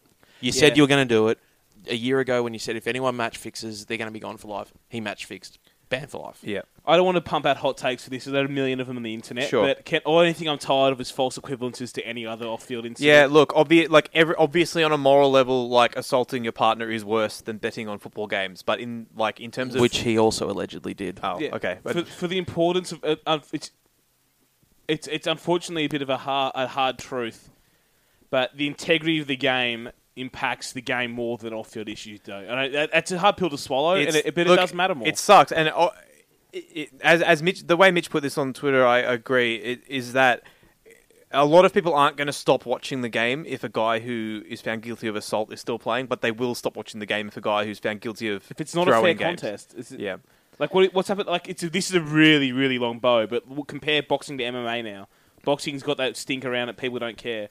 Yep. Match I've- fixing's a huge issue. one of my go-tos when I talk about sport is we watch it to watch the best people compete against Yeah. the best people, and when we know that they're not the best, we don't want to watch. People and, can- and fixing yeah. makes them people not the can best. forget that someone's a terrible human being when they're watching a game, but they can't forget if someone is actively throwing a game. Yeah. And that sucks on a moral level, but it's it's, a, it's an unfortunate It's fact. a hard pill to swallow. It but, is. Yeah. Um, do we want to talk about the Bears' potential? No, really, we did last year. Yeah, literally a year ago I was on this show, Yeah. and the story broke that day, and here I am again. Bring back the Bears. All right. Uh, s- there's a sh- uh, it's just a lot There of is injuries. actually a question from Paul Mac seventy eight. We'll get to it. Yeah, We'll get about to the it. Do you Bears. want to? Do you want to wait, champ? what do you think, what do you think you're doing right hey, now? I'm a professional producer. I'm segueing. He showed you how it Uh, The- started. He just literally, the challenged only thing I'm good at on this show is segues. So you just watch you. Are you yourself. sure? You've off. I've been listening to this show and making TV for ten years. I don't Oh, know. look at me! I'm I'm a big TV star. All right. there's I lots didn't of- say star. I said I was a big producer. I'm a big shot producer, which means I should have a ponytail and a Should- convertible. should, actually, that's that- that's a concern. I I agree do with drive a that. drift car. You do have a nice car though. That's yeah. fair. All right, uh, lots of injuries this week. Matt Scott ACL season. Antonio Winterstein broken arm. Lachlan Coote torn calf. Has rattled off all the Cowboys ones at once. Obviously, With Tamalolo also suspended for two weeks. Yep, we uh, bro- broken by our main man Trent Slater as as we were But coming. no, on we the air. couldn't play the Cowboys this week. Oh, I'm, I'm glad that we're playing the Cowboys this week, except we still don't have half our team. Oh, so it's going to be like a reserve grade forward pack against the reserve, reserve grade forward pack. pack, That's yeah. good. But with Thurston behind one of them. Oh, okay. really good. but hey, Thurston's understudy is on the other team, and so it's an Kalen even Ponga contest. and debuting at fullback. Yeah, exciting. He's understudy. How, how many unders? Actually, take the unders on that game. He- he's one. St- he's one ladder. He's one ladder rung above Chris Sandow at this point in terms of Thurston understudies. Uh, Will Hopawate fractured eye socket and uh, Kerrod sexy eyes Holland AC joint tear. So they're both going to be out for a little while. Is that three fractured eye sockets in two? Like th- that's a really rare injury, and there's three of them in Bring two back work the games. biff. Bring back the biff. Even if it takes a headbutt from Zane Tedovado, bring Yep. back the biff. and a couple of Knights ones. Chanel Mataudia pulled hamstring and a weird one. Jack Cogger's getting a pelvis realignment for treatment for a sports hernia, and he's going to be out for exactly 14 weeks. Guy Fox. nice. Okay, that, that's, that's good. That's the high quality content a TV producer of 10 years Yeah, can fantastic. bring to a Uh, platform. some uh, re-signing news: Andrew McCulloch's in under 2021 with the Broncos. Mitchell. This is a classic take it or leave it sign. I'm happy he stayed, but like yesterday was rumors he's like, oh, I'm going to test my market value, and today he resigned. Like, Uh, he's on track to break the first grade games Ah. if, he record. took if he went and tested his market value, I don't think I would have lost any sleep, but yeah, I'm happy he's staying. Sure. Uh, Jack DeBellin, your boy, re-signs with Yeah. the Dragons until the end of 2020. A good get. I'm surprised there was no more, like, there wasn't much talk of other interest in him. I'm shocked other teams didn't come after him. Yeah. He's one of the best defenders in the comp. Yeah, he is, and uh, and he, I think he's got more ball playing ability than he's allowed to show at the Dragons. Too, Mate, which is d- in d- there, like but- good defensive players don't get hype. We know this, unfortunately. yeah, um, but yeah, good re-signing for the Dragons. Yep. key part of their what they're trying to do. Uh, Kenny Bromwich re-signed to end of 2020 with the Storm. Sure. and that- is that- Joe Stimson signed as well. Okay, yeah, he did. You've made a player up. Yeah, two and uh, years. Jordan Rapana re-signs with the Raiders till the end of 2019. Oh, everyone loves him.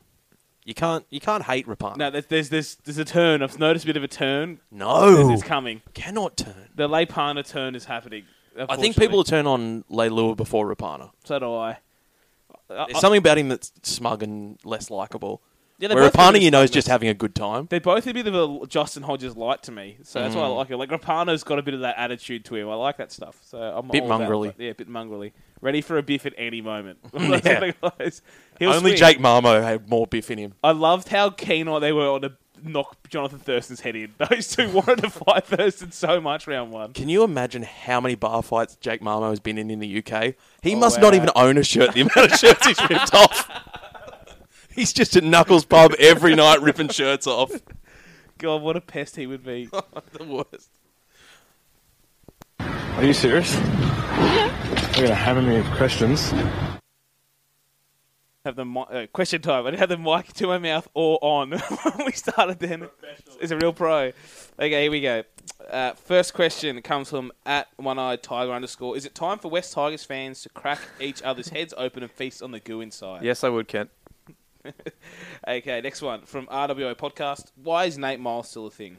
Ooh. Because he gets paid so much, it's embarrassing to not play him in first grade. And- Ah, That's the, it. The, uh, s- the, the sunk cost fallacy. Yeah, and al- but also Mm. the fact that it's The embarrassing it's that, GM but the- follows The, it. second thing as well is that you can't actually like when you've got a guy like that, you can't soak second tier cap up when you've got a guy like that. If you get me, like you've got to play him. He's literally on half a million dollars a year. Yeah. So when guys get injured, those guys have to play because you can't usually use second tier. cap They've up. had to build a role for him, which he did in round one, which was play 20 minutes, come on, do your shit, and go home. He made, But then- one, he, he made one really good tackle in this game. He can still defend. One. Mm. He smashed Musgrove. He just can't touch. Don't ever let him touch the ball ever. He can still defend all right. Can you just teach him to pass the way James Graham does? Then he'd be okay. Okay, at uh, Will, Sinclair underscore Will, why are the West Tigers such a complete shambles?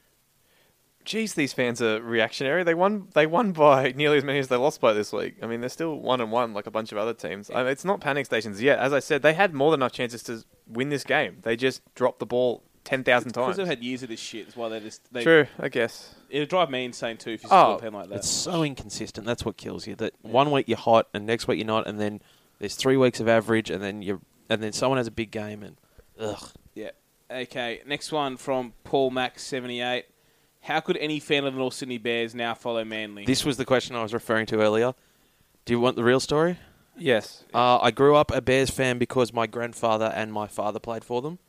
And then they disappeared, and I hated rugby league for about five years.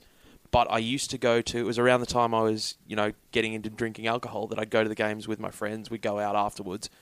And then I'd say about four years after going to every home game, I started to care about the team, and I don't know how it happened, but I did, and then I was a That's Manly a pretty fan. reasonable explanation. No, you stink. You go. You go for like six teams, mate. Calm down. I go, I, I- You yeah, and Mary. I go Yeah. for one. Why don't you two team. shack He up and had, you'll, um, you'll he- follow every team? I know, right? Like, he, he he he it mysteriously disappeared uh, midway through 2015, but he had a Cowboys uh, rubber wristband on his Did arm. I? Every time I saw him for like the first two years, I knew him. No one, no one's ever mentioned that before. That's you, that's a, that's fake news. Oh, is it? Hashtag fake oh, we're news. doing that thing now where things we don't like are fake news. Yes. Okay, good. fake news. The Broncos are great. The- They've always been great. Uh, The Broncos. the, the, the scoreline on Friday night was fake news. The Broncos actually won. That was not a forward pass, No, Tony no, Ocho. no. Don't come out and say it was a The forward real pass. It was a line is fantastic pass. They may, I'm winning at life. Okay. Yep. the, game, the Broncos are winning at life. Alternative Okay. score lines. Yeah. Uh, next one. At Frankie underscore 987. Who is Molbet's account and why is it Mitch? Uh, Is it because he operates. Because he can work in Excel He spreadsheet. can operate Excel and our community is stupid.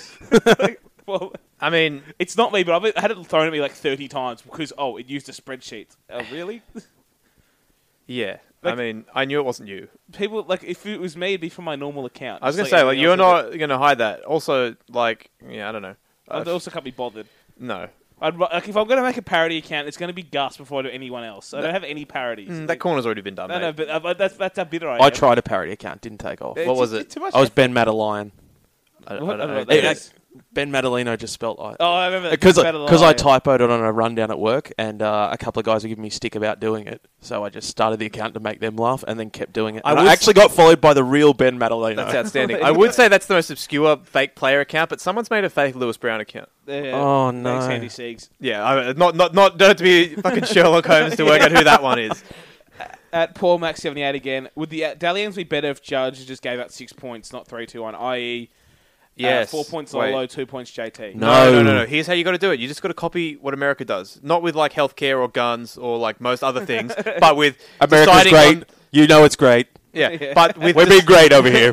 But with deciding Uh, the get best- out of my press conference. This is great. But in terms of deciding the best player in a sporting competition, the NFL, oh, sorry, not the NFL, the NFL one's not good. The baseball and NBA ones are fantastic. At the end of the year, you have like 50 voting members. Uh, they do a 10, they give, they rank the top 10. That's it. My only issue with that is that it uh, gets affected by recency bias. The idea on that tweet's bad because it's the same problem just spread out to six. Well, in instead of that three case, points. do it three times. Do it after round eight. Do it after round sixteen. Do it after round twenty. I've always Yeah. thought you've got to whoever your judges are, um, have to rate every player on the field. Yeah. not just pick three guys. Give me every player from one to five. And we saw this. This is the problem. Like you've just said that Cody Walker was probably the best player you saw in any game this weekend, and he didn't get any Dalian points. I know.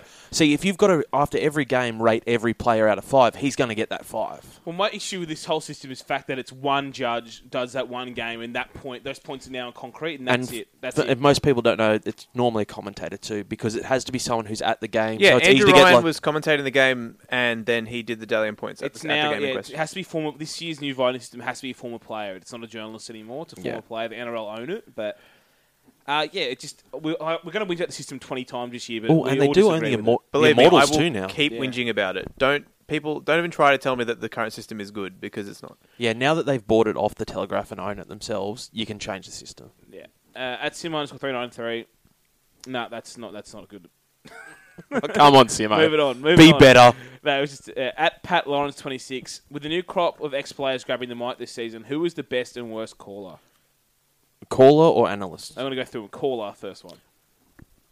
It's none of them are callers though, right? Yeah, that's a tricky one because none of them are really They're- callers. No, uh, the only ex-player who's a caller is probably Sugarcane, and Yeah. he's been calling for a couple of years, so he's not a new caller. Yeah. The only new caller is Brenton I was gonna Speed. say, he's been fantastic. I've really enjoyed Brenton Speed's He's so NRL bad commentary. on um, A League. It's weird. Don't be mean to him. He's but bad like, on A-League. he's been great for the NRL. I Uh, think. I'd like to see him getting. It's it's a bit middle. I want to see a bit more up and down from him in his tone, but I do like where he's going. Okay, this one's an easy one. The Oh no, best- hang on. Best analyst. We missed Well, that. no, no, Eh, we're going there. We're Oh, we going are. Okay. Best co- co-commentator. And Brayton Ennis, Astor. right? Uh, well, the- Anas is not new. Oh, he's not new. Yeah, then Well, it's he's Ennis still newish. easily. Those are- But he those- did it last year. Yeah, but still newish. Okay, but oh, then it's close between those two. They're both really good. Yeah, those two are definitely my favourites. And then panel. Anyone working on the panel? So Cooper analysts- Cronk. been good. Cooper Cronk far and away the best, and Michael Innes close second. Then Daylight, Anasta, then the Sea, and then all the rest. Yeah, and I'm going to give Yvonne Sampson a shout as the best host. Yeah, I'm, I'm with that.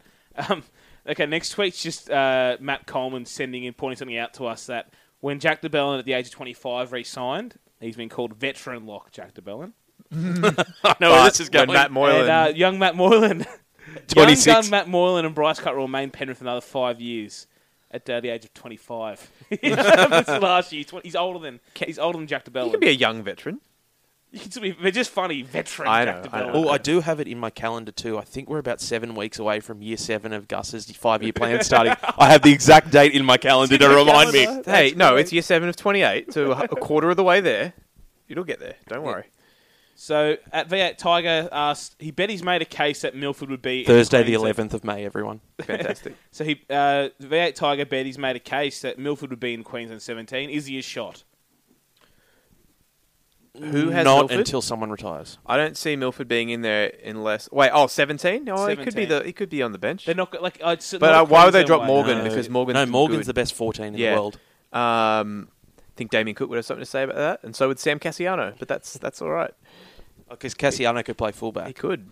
You tell him he can't. He's just as fat. I as don't know, I last like year. my legs. Anyway, uh, Yeah. but yeah. Look, I think you're uh, you're a shot, but I don't think it's going to happen. If I were a betting man, I'd take the other side of that. Yeah. But I don't think you've like I don't. I'm not immediately going. You've done your money. He can't oust the f- farewell tour of Cronk and Thurston. But if someone gets and, hurt, he's and next. Michael Morgan's Mor- better. Morgan beat them. He beat him to the job. If two one years of those ago. guys gets hurt, he's next man up. I would imagine. Um, and then from here, what you should do, mate, is go betting Corbin Sims. If he takes that, you're in because I think Sims is a definite shot with all the middle fours missing, and because he's a Bronco. Okay, next question. RWO podcast is DC the biggest pretender in the halves since the Cartwright experiment of 2016. we kind of addressed this earlier. I don't want to do this. No, we're not going to. We're going to move on. I think he's got talent. I think he was. There's a lot of hate for him because of the backflip and that he got the big deal when he probably isn't worth quite that much. But you're worth what the market's going to pay you. That's what the market Exactly. paid him. He's still a top line playmaker for me. He's just playing behind a really weak forward pack at the moment. Weak forward pack, and he's not getting the options on the field. He's still what? If uh, he's definitely top ten half. At Messert underscore Ozil, I've never rated Dave Taylor. Why am I so damn excited to watch him play for the Raiders? Uh, because he's an excitement machine. because he might chip and chase. Yeah, and because it's the perfect role for him is to play 15 minutes on the bench and see I what can't tell you happens. how excited I am to have Dave Taylor back in my life and not go for the team that Dave Taylor is playing for. It's gonna be I had a fantastic. strange mental image of Dave Taylor at Questacon, and he just had the best day of his life. He, he would too. like people forget that at Just one touching that ball. Touching the- yeah. with his hair spiking up. people forget people forget that at one point Dave Taylor and Chris Sandow played on the same rugby league team. We don't forget. We do. At IMOT 7, what will happen first? Bulldogs win a game or Chapo to lose his virginity? Okay, Ooh. we want next. Uh, his next question is, now that Inglis is out, who is your bolter to take his place in Origin and why is it Ricky Latelli? Uh, I think the no, it's- it's easy. It's the same as like it's Linnet. Do no, Queensland- no, not Linnet. no, Sorry, um, O'Neill stays O'Neill's the in one I was thinking and of, Chambers just comes back in, right? and Chambers comes back in, Queensland which don't do thankfully gets bolters. Gagai out. Queensland don't do bolters. Yeah. Like, I don't know how Nathan Gagai's Ross been is a since- chance. He doesn't. He's, he's now a blue eligible. They're making- Yeah. oh, there's- they forced he, that. He's he mentioned the other day his goal this year is to play City Country. Uh, Oh, his next- goal. Yeah, his next to one, play the last City Country. Yeah, uh, his next one is is Ross Dog the most entertaining winger in the game? I disagree. I Sammy. lo- love Red Nathan Radra. Ross, but there's lots of entertaining wingers. Yeah, he's a good package in terms of personality. Oh, off the yeah, great field guy. and everything. But uh, yeah, semi and it's not that close. Vinavalu, Radradra. Ma- Mansour when he fits right up Mansour's there. the best. Yes. No, I don't know if he's the most. But when I look at it, in- entertaining, Mansour is Um, my favourite winger because he does all the Your hard boy stuff. Fuss as well loves an acrobatic Fuss. finish. Yeah, but he's not a winger now, is he? Rapana. Lola here when he's on. Yeah. You get the acrobatic Yeah. finish and the pose. Oh, I Yeah, love, the, pose. Okay, next one. Bryson Curtis Goodwin. Chapa. Oh, no, no, not at all. Does Hazler get sacked or does he leave on his own terms? Um, it could be neither. I mean, I he might just stay. Like, I don't think it's really his fault that they're losing these games. Like he's they're, they're not getting blown out, and they've played two pretty good teams in the first two weeks. I think it, again the, the roster construction to me is the problem more than anything else. He's trying to make it work. He's doing everything he can. I don't think it's his fault at all. The only reason Mary McGregor, McGregor is still at the Dragons is because Des didn't take up the deal that was offered to him there. So he's almost left on his own once. He'll probably leave on his own. the, po- the end of this year probably be a breakup, pretty much. Yeah. Back to Manly maybe. Oh, I can't see it with Fulton there because Hasler likes control and so does Fulton. Yeah, but uh, Yeah. Fulton might not be there. If Fulton's not there, bring Des back. Okay. Next question uh, from TYHR Blue. Wh- Which NRL return are you more excited about? Billy Slater or Hmm? Jeff Robson? Tough one. Okay, uh, next one from Frankie under ninety not under Good reading, Frankie Mitch. underscore nine eighty seven. You nearly got through all the questions. this You week. read as well as Bill Burr. I do. I, I Oh. do that every time I screw up reading. I read like Bill Burr does. Are there more injuries this season, or is it just me? Also, is it the Nines' fault? It's definitely the Nines' fault. And there's the same amount of injuries as always. No. Every, every year, people are like, It's is there just- more injuries this year? Yeah, it's different styles of injury every year. So there was the pec tear year. This is the, Last the year- broken last, eye socket last year. year. was the syndesmosis. year. syndesmosis year. Making This a bit of year's the comeback. broken eye socket It is. year. Jared Haynes. Jared Haynes making it cool again.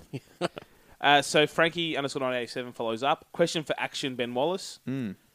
From your Freddie tweet the other day, any other gold from the nut job? So what's his tweet? Okay, so I tweeted. I do a show with Freddie on Monday mornings called Money, uh, Freddie's Monday Wrap, where he just watches every try from the round and then talks about it. He just before we were about to film, he said, "I just need to check my notebook," and opened up to a picture of a drawn alien, a kid's drawing of an alien. We lost our minds. I quickly took a photo of it. Did he draw it? Well, it took a while to work out. He claims his son drew it. I don't believe him. I think he drew it. But even if his son tell did us. draw it, I don't like why. I've just shown them the photo. It's literally a green alien, like every cliche alien ever. I, I love. Freddie's face in the background. I makes love the Brad best. Pitlock. yeah. Um, so yeah, we actually put it in the show too. So if you go and watch it at the start of it, I made him hold it up to start the show to show what his book is. I'm going to watch it after. it's very good. That's good. That's good gear. So, Uh, any other stories? Every day working with Freddy is a story. He lives on his own world. I like to call it Freddy World because it's Yeah. the easiest thing to call it. It's always 23 and sunny in Freddy World. yeah, good. Imagine he'd be the perfect guy to go on a holiday with. Kind of I- thing. Yeah. If you could, I would like to go on holidays inside his brain. just just live there for a week or so. Take Just your colouring pencils Take- and a book. he um he told a good story not long ago because he bought a farm out in Terry Hills that um he, I came and said how's uh, how's Freddie farm and he goes well two eight year old boys today learned that it's not a good idea to moon a small goat. They're very sore bums. Okay. At Jake White sixteen, in light of Slater's return, which player's return have you most looked forward to at your respective clubs in the past? I've got mine. If no one's got. Uh, Sam Burgess. theirs. yeah. the return of Brett Stewart after the blowout knees, and I'm actually super stoked for Slater. Slater, he's my favourite player to watch play football ever. Yeah, so I tweeted the other day, poor Broncos, they're going to get kicked in the head. It's been two years. Billy's thirsty. He's been sharpening his boots. It's like one of those montages, you know, someone's getting out of prison. He's out there just sharpening his boots on the street. Just making shanks out of his Yeah, studs. ready to kick people in the head. But anyway, um, my return I liked was Petro Sevenaceva. That's what I was looking forward to the most. Okay, next one from. Okay, that's not really a question. Mick the Perm. Given Western Force problems out in Western Australia, why are the NRL holding steady with expansion when the opportunity is Great now? point. If the Force are the ones that get pulled, the NRL have to strike. I think immediately. I just there's no reason not to, right? Yeah, I'm all for expansion until you stop and think. Like I've been a big proponent of it for a long time, but just thinking about the talent level that's in the NRL, I'm not sure there's enough room for another team. Really? I disagree. Well, you saw but the the idea of getting over there though is that you would have a new talent pool, so it's a long term thing. I think the smarter move would probably be to relocate, but that's much harder. Mhm. And bringing in one extra team messes the draw around. I want it to happen. I just logistically, I'm starting to think about. I'm not sure that there's enough good talent there. Oh, I don't know, mate. I think there's. I think there is. I, I think you could make a pretty handy team out of guys who aren't in first grade right now, and even ignoring that, like they would still be able to sign first graders from other clubs as well. Yeah, like, uh, they I- could. it just dilutes the whole product, and the, the big one is halves. Tell me What where you about- find two more good halves. Let's make the North Sydney Gold Perth Coast uh, Okay. Bear Forces. There you go. Titan, no, Titan Crusher, Seagull Titans, Bear Just Forces. Bears, yeah, get 'em in. Get 'em in. Four games Hey, in uh, each city. Yeah. West Coast Bears. Yeah. Get in there. Get in no, there. The, the one I'm actually behind, West Coast Pirates. Put them in. Yeah, get 'em in They're, there. They've been building for years. They run a juniors program. They play in SG ball. I think they deserve it. Give the West Coast Pirates the team. At Jake underscore H underscore 87. Archer's put pref- pressure on his refs once again by deeming Boyd Corden an obstructor Greg Eastwood. Every year we come full circle. In the cases of Robert Finch, Bill Harrigan, and now Tony Archer, we see how bad the pressure got last year with refs constantly looking over their sha- shoulder and seeing shadows.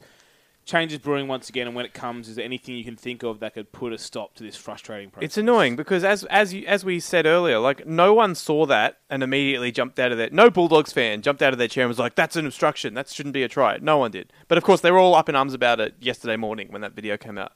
I'm all for accountability and stuff, but I I get what he's saying because there's there's really no reason that they have to come out and even address it. The problem is Archer likes going to the bunker because the bunker, he believes, reduces errors, which means there's less chance of him and his refs being in the papers. He didn't go to the bunker. He thinks it was wrong. He's trying to influence them to go to the bunker more. generally that's what this thing sounds like. But generally with Tony Archer, he hasn't actually gone out publicly and done this kind of stuff. No. He hasn't thrown him under the bus, so that's why I thought it was a bit strange. But I, I don't know. We'll see. We'll see what happens out of it. I'm and not he that also worried yet. It was admitted just a that the tweet. Broncos was a forward pass too. Oh yeah, but that was It was a blatant forward pass. But no one's talking about that one. This one's just the salacious one that's exciting. That's what I'm yeah, getting at. Yeah, yeah, true. Okay, next one. Seagull Spur. Who had the better forwards game? Talmalolo against the Raiders this season or Napa against Souths last season? I think they're both sides of the coin, right? One was the uh, a, a brilliant attacking performance. The other was more defensive based. Napa was putting hits on for fun in that game. Napa was really good in that game, and he and he belted some people. But Tamalolo had the most meters any forwards ever had in a game, right? Yeah. I mean that's sp- and and not against a bunch of Oh, mugs. and by the way, people did did have a go at saying Steve Price's 320 whatever was a record. They actually went and rechecked all those and re, re uh, measured them, and Steve Price was 285, 87. So the record is now Tamalolo's. Lolo impresses me more because he does it consistently. Napa did it as a one-off event, and Yeah. while it was fun for a one-off, to know that Lolo's going to do similar numbers all the time makes it more impressive. Yeah. It's yeah. I like Napa's as well because he did it against a rival, and, and he when, when and his he team was and he struggling. and he monstered, you know, Burgess, which isn't easy to do. yeah, and, and it was in a team like that. That Roosters team, And also, I think it was their first. first win of the season that game, right? Yeah. So uh, Siegel Spur again. It's on f- Manly. It's on Manly for signing him three years, but uh, has a non-injured player ever played more passes used by date than Nate Miles? Um, I think that answers the question, right? Like, Yeah. there's like what most day pass a year. Snowden. Snowden. Well, uh, yeah, he- that was only a couple of games even. Though, Yeah. as well. Like, Manu not often- Vadavai's heading there. Good point. Yeah, But it's not often that you get signed to a three-year deal when you already were on the downward spiral. And it's your biggest deal. Yeah, but that's what happened. with him. Hilarious. Okay, this is a good one from Campo, as always. Future future roommate. of By the way, uh, Ma- M Bungard playing matchmaker just suggested, "Hey, why don't you guys move in together, Mitch? You got a spare room opening up." This is and, a- alternative facts how the a story week, played and out. then a week later, Camper's moving in. Do you Footy guys house. think you'll start making out in the first 30 seconds or the second 30 seconds? I feel like the first Broncos game. I'll be a little little excited, and uh, half time comes around, you never know what happens. It's been a while Now for you just Mitch. need, now you just need Harry Ramage to take the third room, and that's just footy. I'd pay money to watch footy games in that house. There's a reality TV show in that. Dude, I would watch that show so much. And uh, so Campo's question: Name some players you were convinced were going to be sick but ended up being terrible. Where do I start? Don't be. Oh, I don't know. You haven't got any? No, I, I assumed you were going to like just start. Michael naming Leisha. sound players. Michael Leisha. Uh, yep. Uh, Leon Bott. Liam Bott's a great answer. Uh, Steve Michaels. Oh, Steve. I was Michaels. huge on Ste Oh, young really? Steve Michaels. Okay. In his debut game, he made like an 80 meter dummy half run against the Sharks and then broke his leg, and that was it. I was the biggest Jordan Rankin fan in the world. Ooh, Uh, Joe, spicy. he was good for a couple of years, but Joey Williams for South is my boy. I, th- I feel like he was one of those guys that he was the first sign of hope that you just had to attach it to. yep, probably. but Like, he wasn't bad. no, but he, I thought he was going to be a superstar when I first saw him play. Drury Lowe didn't even make it into first grade. He was the fastest guy in the history of the NRL and didn't even play first grade. Uh, Michael Cheekham. yeah. Well, he's playing first He's grade now, but playing. he's but- still not great. What was it? 2000 He's been through four clubs or something. already. 2009 or 2010. He was Mm. killing uh, 20s and reserve grade. Oh, nothing. t- t- sorry, we're forgetting the most obvious answer. Tim Smith. Tim Smith. No, uh, again, Greatest rookie season ever, and then Ever. Not close. And then love drugs. Yeah, I do feel like that he was so good that one year that I'm not going to say he was terrible because he had like he's got the most try assists ever in a season. You know, so it was ridiculous. so yeah, I'm not going to rip into them. There's so many halves, like Uh, because halves come with so much hype. There is, there is, there is. Uh, it, it's not that same way. But when Corey Norman debuted for the Broncos, and then he he had one of the best debuts of all time, and then he sucked for us. He also got shuffled around a lot, but He's he's, not terrible also anymore. been awesome for oh, Parramatta. he has been Josh Dugan. Uh, not, not terrible, but I'm in the same thing though. I love Dukes. Oh, that first year when I thought, imagine what this guy's going to develop into, and then he didn't ever develop into anything. Predecessor, young William Zillman. Oh, Will Zillman. I was big Real- on young William Zillman. Remember when everyone said he was going to be the Australian fullback? Yeah, he was going to Wayne oust Billy Slater. Slater. Yeah. Oh, stop it. And then there's other guys that just turned out. This never kicked on. Like Josh Hannay. Josh Hannay. He was he was good. Yeah, but like he, I thought he was going to be a star for a long time. And he sort of just went to the Sharks, and then he was like, out of like first those grade. players who like when they're like tw- 18 was like the best they ever were. Is, You know, uh, Jared Mullen. Jared Mullen is, is a good one. F- fizzers, I'll call him a fizzer. Fizzer, yeah. Uh, Antonio Winterstein was really good in his debut and he stayed the same. Yeah. Uh, your mate Alex Johnston. don't, don't do that. What? He's- He's in, he's, a, he's on that same path. He played really well on Saturday, He played okay. and I didn't even mention him. He just ran straight. he played well. He still only made 120 metres of 18 runs against that Was Manly side. heavily involved. Scored two tries. Oh, I thought Tepai Moroa was going to destroy the comp. Oh, yeah. That, He that first six games, he was just dropping people everywhere, and then he just went, "Oh, I'm going to be Nathan Highmarsh tackle bag." yeah, weird. Um, Sean Lane. Remember his Yes. first like three Oh, games? yeah, my God. Oh, good. He's on the Manly bench this week. Speaking of terrible. Speaking of terrible, Oh, um, Glenn Fisiahi.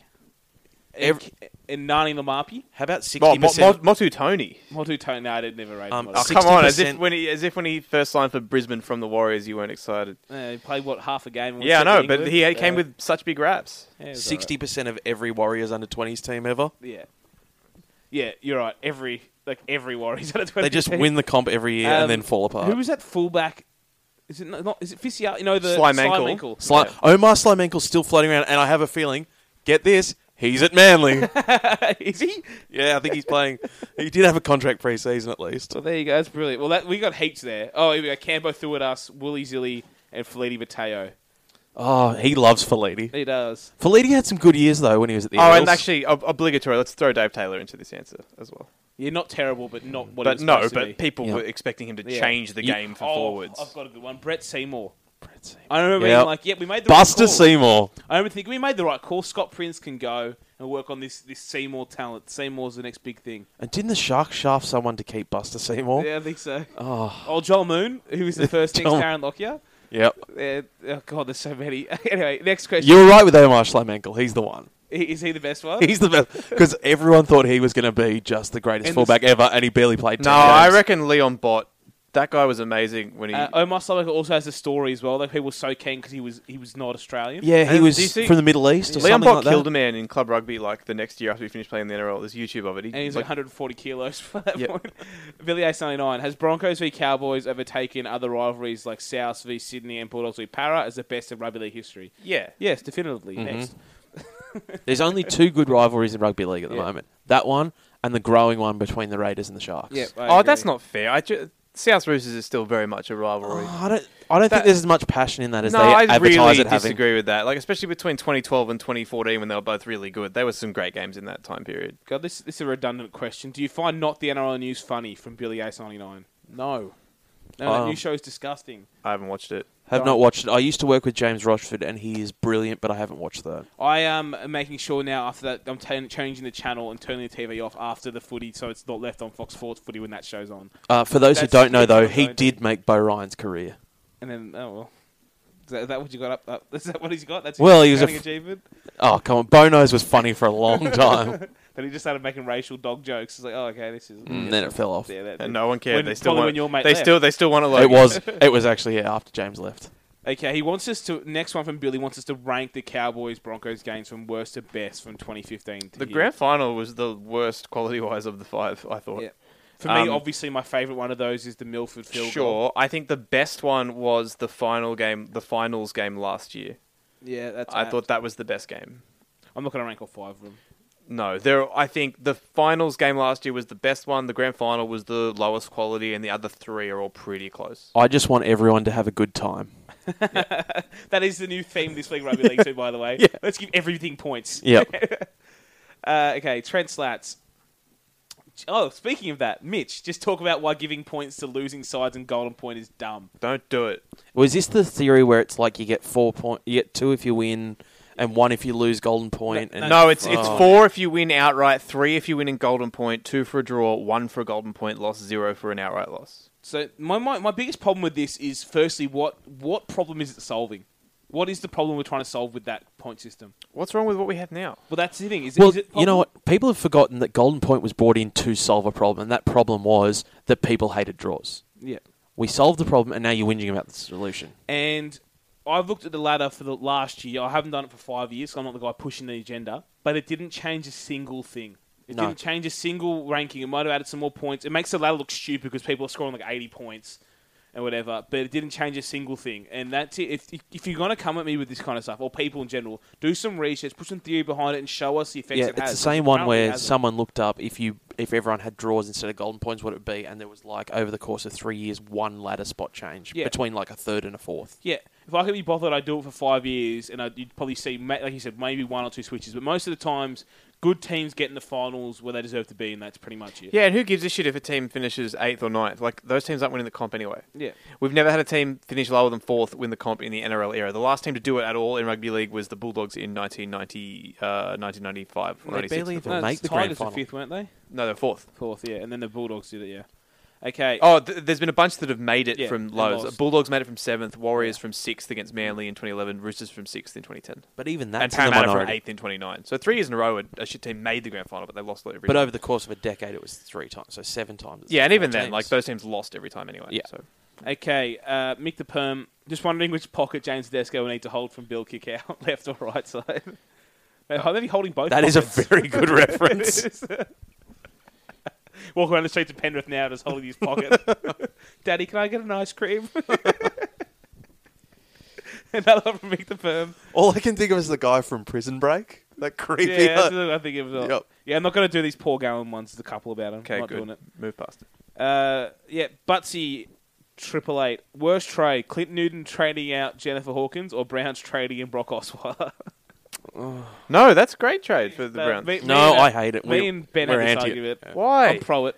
I'm anti. Look, we're not an NFL podcast, but after with the show, I want you to explain to me why because I, Yeah. I don't understand it. But yeah, Clint because Newton really. I don't We'll think get- a second round pick is worth sixty million dollars. We'll get to there. Clint Newton bottled it though. is- is the Oh main wor- point, no, no, yeah. no, no. Worse trade than those two. Uarte for Bureau. Yes, disgusting trade. No, I disagree. Uh, trading away a Miss Universe is, is substantially worse. when you're than Clint Newton. that. Yeah. When you're Clint Newton, yeah. No, the best part was he broke up with her to concentrate on footy, and then he got a season-ending injury like three weeks later. Oh, So, Okay.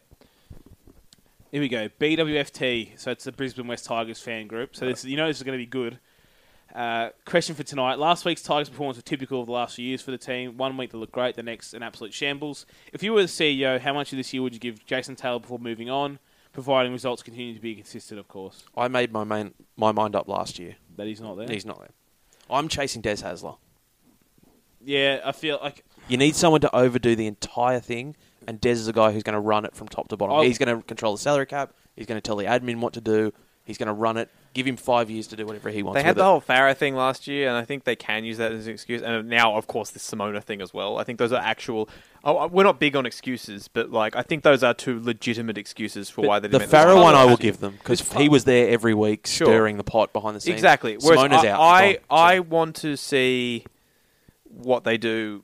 I mean, this game. I mean, if they win the next three, then we can maybe not worry about this game so much. But Um, it- I, mean, need to see a few more weeks. The before I point make a here is decision. kind of is though, like there's always seems to be an excuse for this club. I think it's coming from as well. The inconsistency is an excuse. and Mm. I mean, at but some point Ta- you've got to Taylor's start only winning. been there for two years, right? Three, three years. This now. is his third year. Yeah, yeah. So that's Um, not much time. For me, I'm worried that he could he could just be one of those guys who's a fantastic a- assistant coach running an attacking system because he can build an attacking side. We see some of the inventive plays he comes up with at the Tigers, but yeah, you- I wouldn't be giving him the full season to figure it out. That's how I feel about Mary McGregor. I want him as my assistant defensive coach at, Yeah.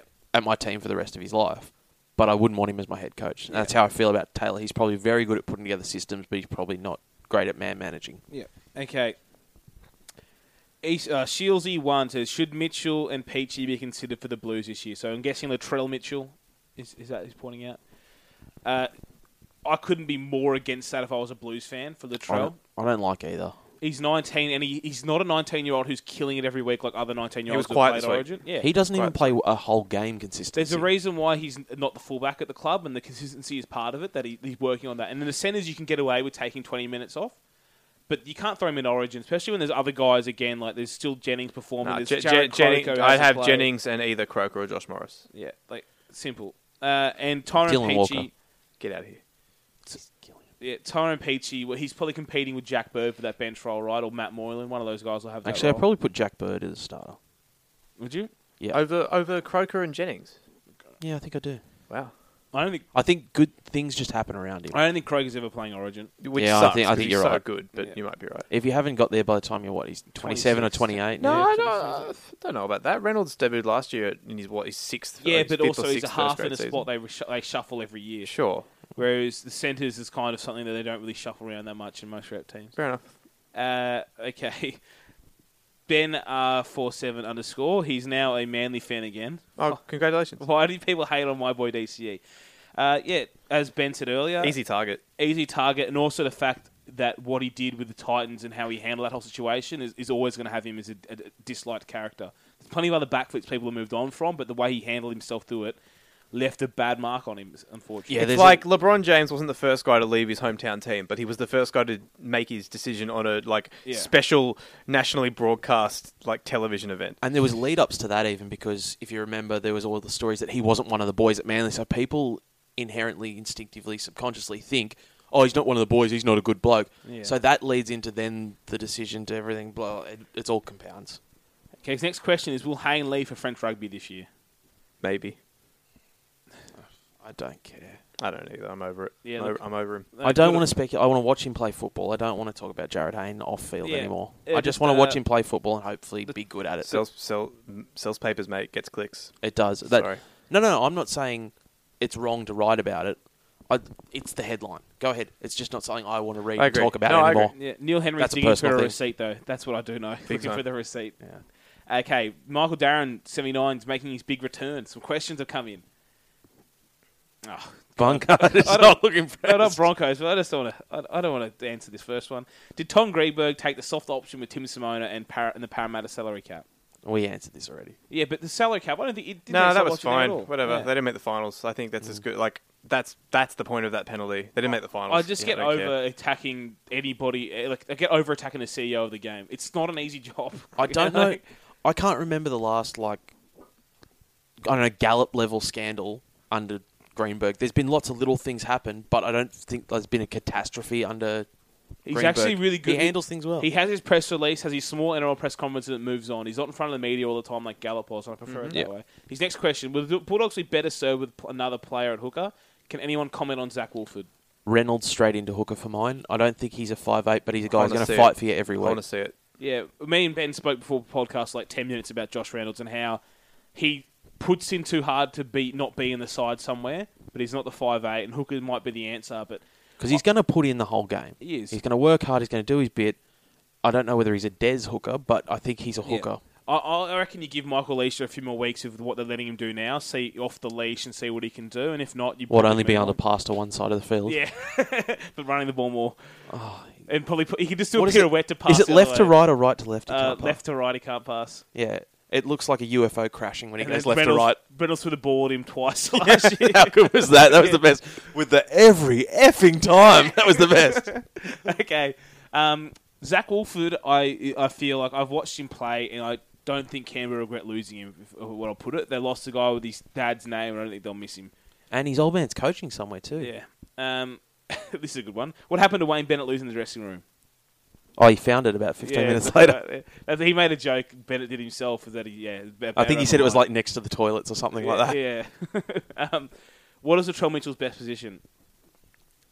We don't know yet. I currently think for what he's doing now, they've made the right call. I'm okay. I think I think so too. They, they look good with Gordon at fullback and him at centre. There's two things I want to see Latrell Mitchell do: go to the weights room and eat less pasta. Yeah. like he looks unfit. I want to see him put on a bit of muscle and a bit less fat, and then I'll work out where his position is. Yeah, and the last one, Michael Darren says, re the Bennett question was all the talk, was it all talk and suddenly going away because they're competitive? Yes, it always Mhm. is. Like it just happens. It happens There's no every, scandals when you're winning games. It happens every two off seasons with Wayne Bennett. The media are like, oh, this is the year, boys. We'll get him this year, and then it doesn't happen, and it's going to happen again probably another year or two until he finally it finally happens. But when you're wrong 19 times, doesn't mean you're right when you get it fi- eventually. Uh, Hamish Neal with another edition of Lolahia Lotto this week. Where is Tui Lo- Lolahia playing next season? Uh, not in New Zealand. You reckon? Right? He could have left this season already. Mm, I, I don't know, man. He's just like looks. Just watching him play, he's got the attitude of a guy who doesn't want to be there.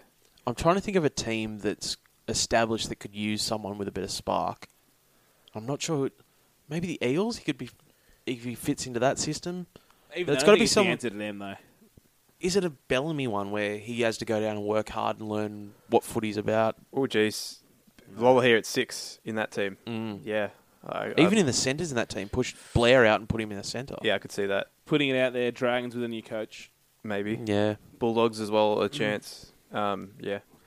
Plenty of Mm. I don't know, options. there's- there's a long way away from Uh, that Mate, I decision just time, think mate. he's too good to be just wasted on the wing uh, or not playing first grade at all. I don't know. He was, I know he was bad last week. I'm but not. I'm not off him. I'm a big fan. No, but I know, but- I- he, could, he, could- you know, for all we know, he could be in that basket we mentioned earlier. That player who this is just who he is. Sure. This is, you know, that's it. But he when when when he does get chance in the halves, he's always impressed us. So I don't know if he has. I like I hear a There's lot. been a lot of games he's played in the halves where I've gone, I thought you were better than this. yeah, there's just promise. It's just, oh, a I bit think of you run and I were step. DMing yeah. once about, like, is he a myth? Because we keep thinking he's good, but he just had another bad game. Yeah, yeah. Like I, I really like Tui, but yeah, moved to the halves. He hasn't really killed it, but he gets because he's a popular guy. We all afford him chances, which is fine. But um, yeah, he's got a long. He's got a whole season to work his way back in the side. We'll see what happens. There's got to be something off field there that we don't know about. Like, Yeah. is he a lazy trainer? Does he have bad? I don't know what it is. There's got to be something for Yeah. a guy that talented to struggle so much. Yeah, and they keep giving him opportunities. Like they're not, they're not giving him opportunities. Anyway, Josh Robbo, forty-four. Okay, oh, this is this is the one I've never thought of ever. Should the NRL follow NFL, AFL, and soccer and have the coin toss right before kickoff? I no, I don't get excited about coin I couldn't tosses. care less. No. I also could not care less. we just about saw it. anything. We saw it on TV on Friday night Yeah. for the Golden Point. No one cared.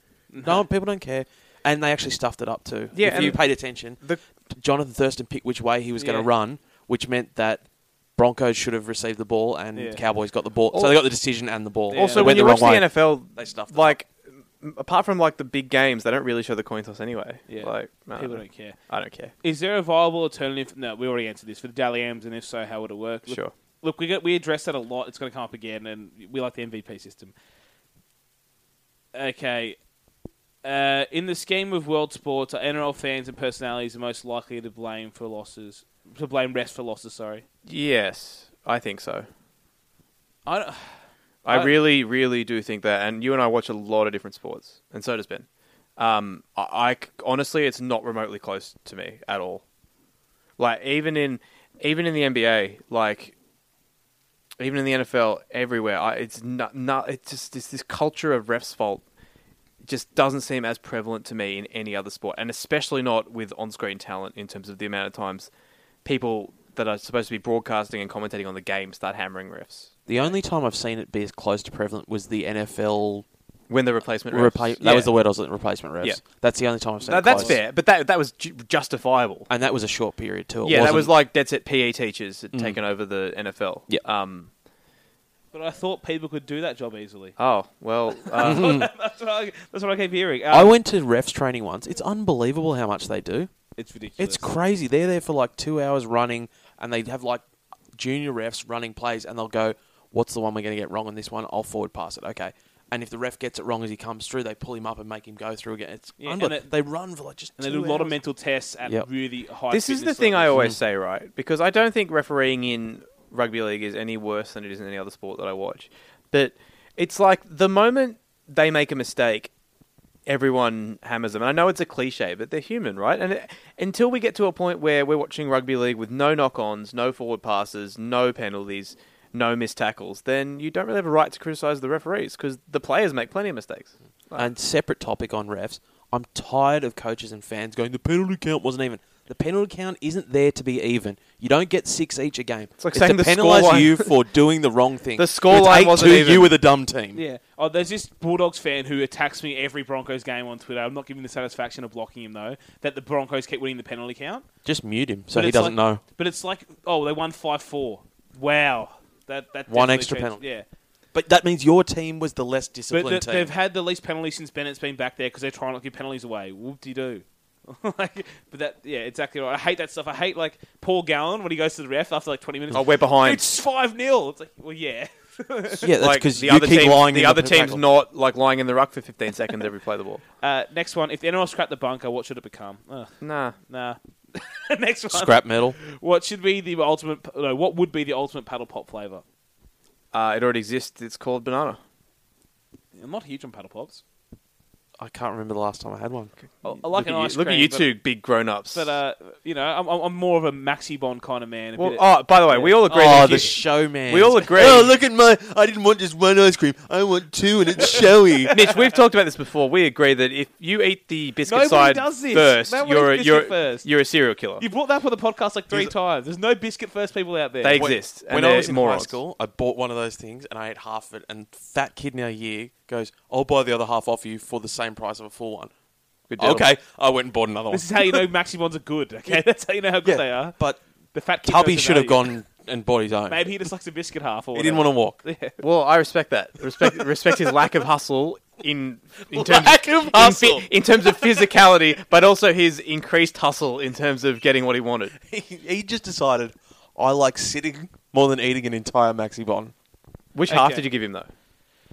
There's only one half to give. It's the Exactly. Just Yeah. checking. The next like ten tweets are Simo and Butsy talking N- NFL in our mentions. Can people just un- how, why don't you Just- untag? I hate Untag. that. There's nothing worse than like it happens all the time with you and me. You and I will be talking, and some random will chime in, and then you get their random friend chimes in, and you're like, "Just take me out of this." Please- We're- please we're go. having a qu- That's why we talk in DMs all the time. Please go and listen to the Woot and Why podcast if you need What? your NFL fix. or a good podcast. Yeah, or one that, or one with good presenters who don't talk over each other and yell at each other constantly. Yeah. Oh, I've done that a lot today. Uh, Welcome. That's what we. Oh do. no, you're allowed to. It's just us two. Yeah. Okay. Uh, You fucking jerk, Mitchell. Is that us? We done? is that all oh, the jerk questions? face! You have You know the face what? of a I jerk. just realised I missed this opportunity when you mentioned your paddle pop flavour. oh, you've let yourself I down. missed that. You got it at the end. That's It's going fine. to get me nightmares. It's okay. That's in the Just that's, that that, drop. that's in the that's in the KPIs for this week. Didn't is. didn't not not ma- not optimal number of drops. I'm going to have uh, my uh, Ben Hunt drop and kick off style flashbacks next week. Yeah. Oh, I didn't press that drop. oh, that was funny that the Broncos stuffed up the opening kickoff. Just Two more- weeks in a row, by the yeah, way. hilarious. Uh, the the weirdest one was in the um the the uh the bounce the one that bounced straight back. I don't know. I, I Which game did was get that? sent one question. you did? Oh, Yeah, from at Sarge, who watches a lot of my fantasy shows. He wanted to know how did we all get into the NRL media. Uh, well, I guess you don't technically work, them, but you're in NRL. Yeah. Uh, I got an entry level job at Fox in stats department when I was like 19. I just applied online with no experience, and I did a test. Like it was a general like sports knowledge test when I came in for the interview, and I did pretty well. And I, um, uh, I did pretty well, and then from there I, from there I moved into video, w- doing uh, doing sort of highlights packages and stuff, and. I don't know. Uh, I met I, um, I met someone while I was interning at a tech conference who used to be the editor at the Herald, and uh, she put me in touch with some people who work there. I started working on the news desk at the Herald, and then eventually I moved into sport. So, yeah. Mitchy Mitch. Uh, well, as as you know, as a fountain of NRL knowledge, the people come to you. And Yes. no, but yeah, that's I got a phone call essentially one day. Like, but my, my whole plan was um, I was working in a job I was unhappy with, and then Which I- was working with me. No, before No, the that. one before Oh, that. I before was, that. I was Ah. unha- unhappy at, when I was working at Chief. I was Mm. certainly took I, like I, and then I took a job. I took any job I could to get out of the job I was unhappy at, which was I moved to Chief where Ben was and took a massive pay cut. I took I'm not going to put numbers out there, but it was like a 25 percent of my salary pay cut kind of Took deal. unders to get off the Browns and go to the But Patriots. there's it, basically. not well, so just to be happy in my life, and what, Yeah. and what I did is, well, I'm, what am I doing now? I'm podcasting. I did two podcasts. I, I knew NRL wasn't just going to happen for me if I didn't do anything about it. And from podcasting and tweeting, I got the phone call one day from someone. That, it's that's how it happened. They'd send me stats and talk and talk footy, and I got, I've got a job from that. you And- too can chase your dreams, kids. Don't give like, up hope. That's it. Like, I, I didn't. I'm certainly not the per- first person to try and do something themselves. I'm not. I didn't knock down doors. I was hoping to build a base of what I've done. Self-made man, real Built- go-getter. But I was hoping to build a base No. of podcasts for years, and then. eventually Tony go to Robbins over someone, here. Yep. And I was hoping to end up in a he'd work a media gig Banana somewhere. hands. or Worked his something. way up from the boxcars. Yeah, but like getting into the getting into NRL is hard, and I got Oh, lucky. it is. got So did I. very We're, lucky. we're all very lucky and very grateful. Yeah, I got my start at Channel 9 because my dad used to be on air and still does occasionally, not as a full time, he's a psychologist and he used to have a guest spot on Mornings with Carrie Ann. I came back from living overseas. I went to live overseas for two years because I hated working offices. And I came back and knew I couldn't do it again. And he said, Do you want me to ask if they'll put you on free? You're too old for it because I was in my mid 20s. Yeah. Uh, do you want to do see if they'll put you on for work experience? I did a week and I did everything they said to me and then asked to hang around. And then at the end of the week, I said, Can I come back next week?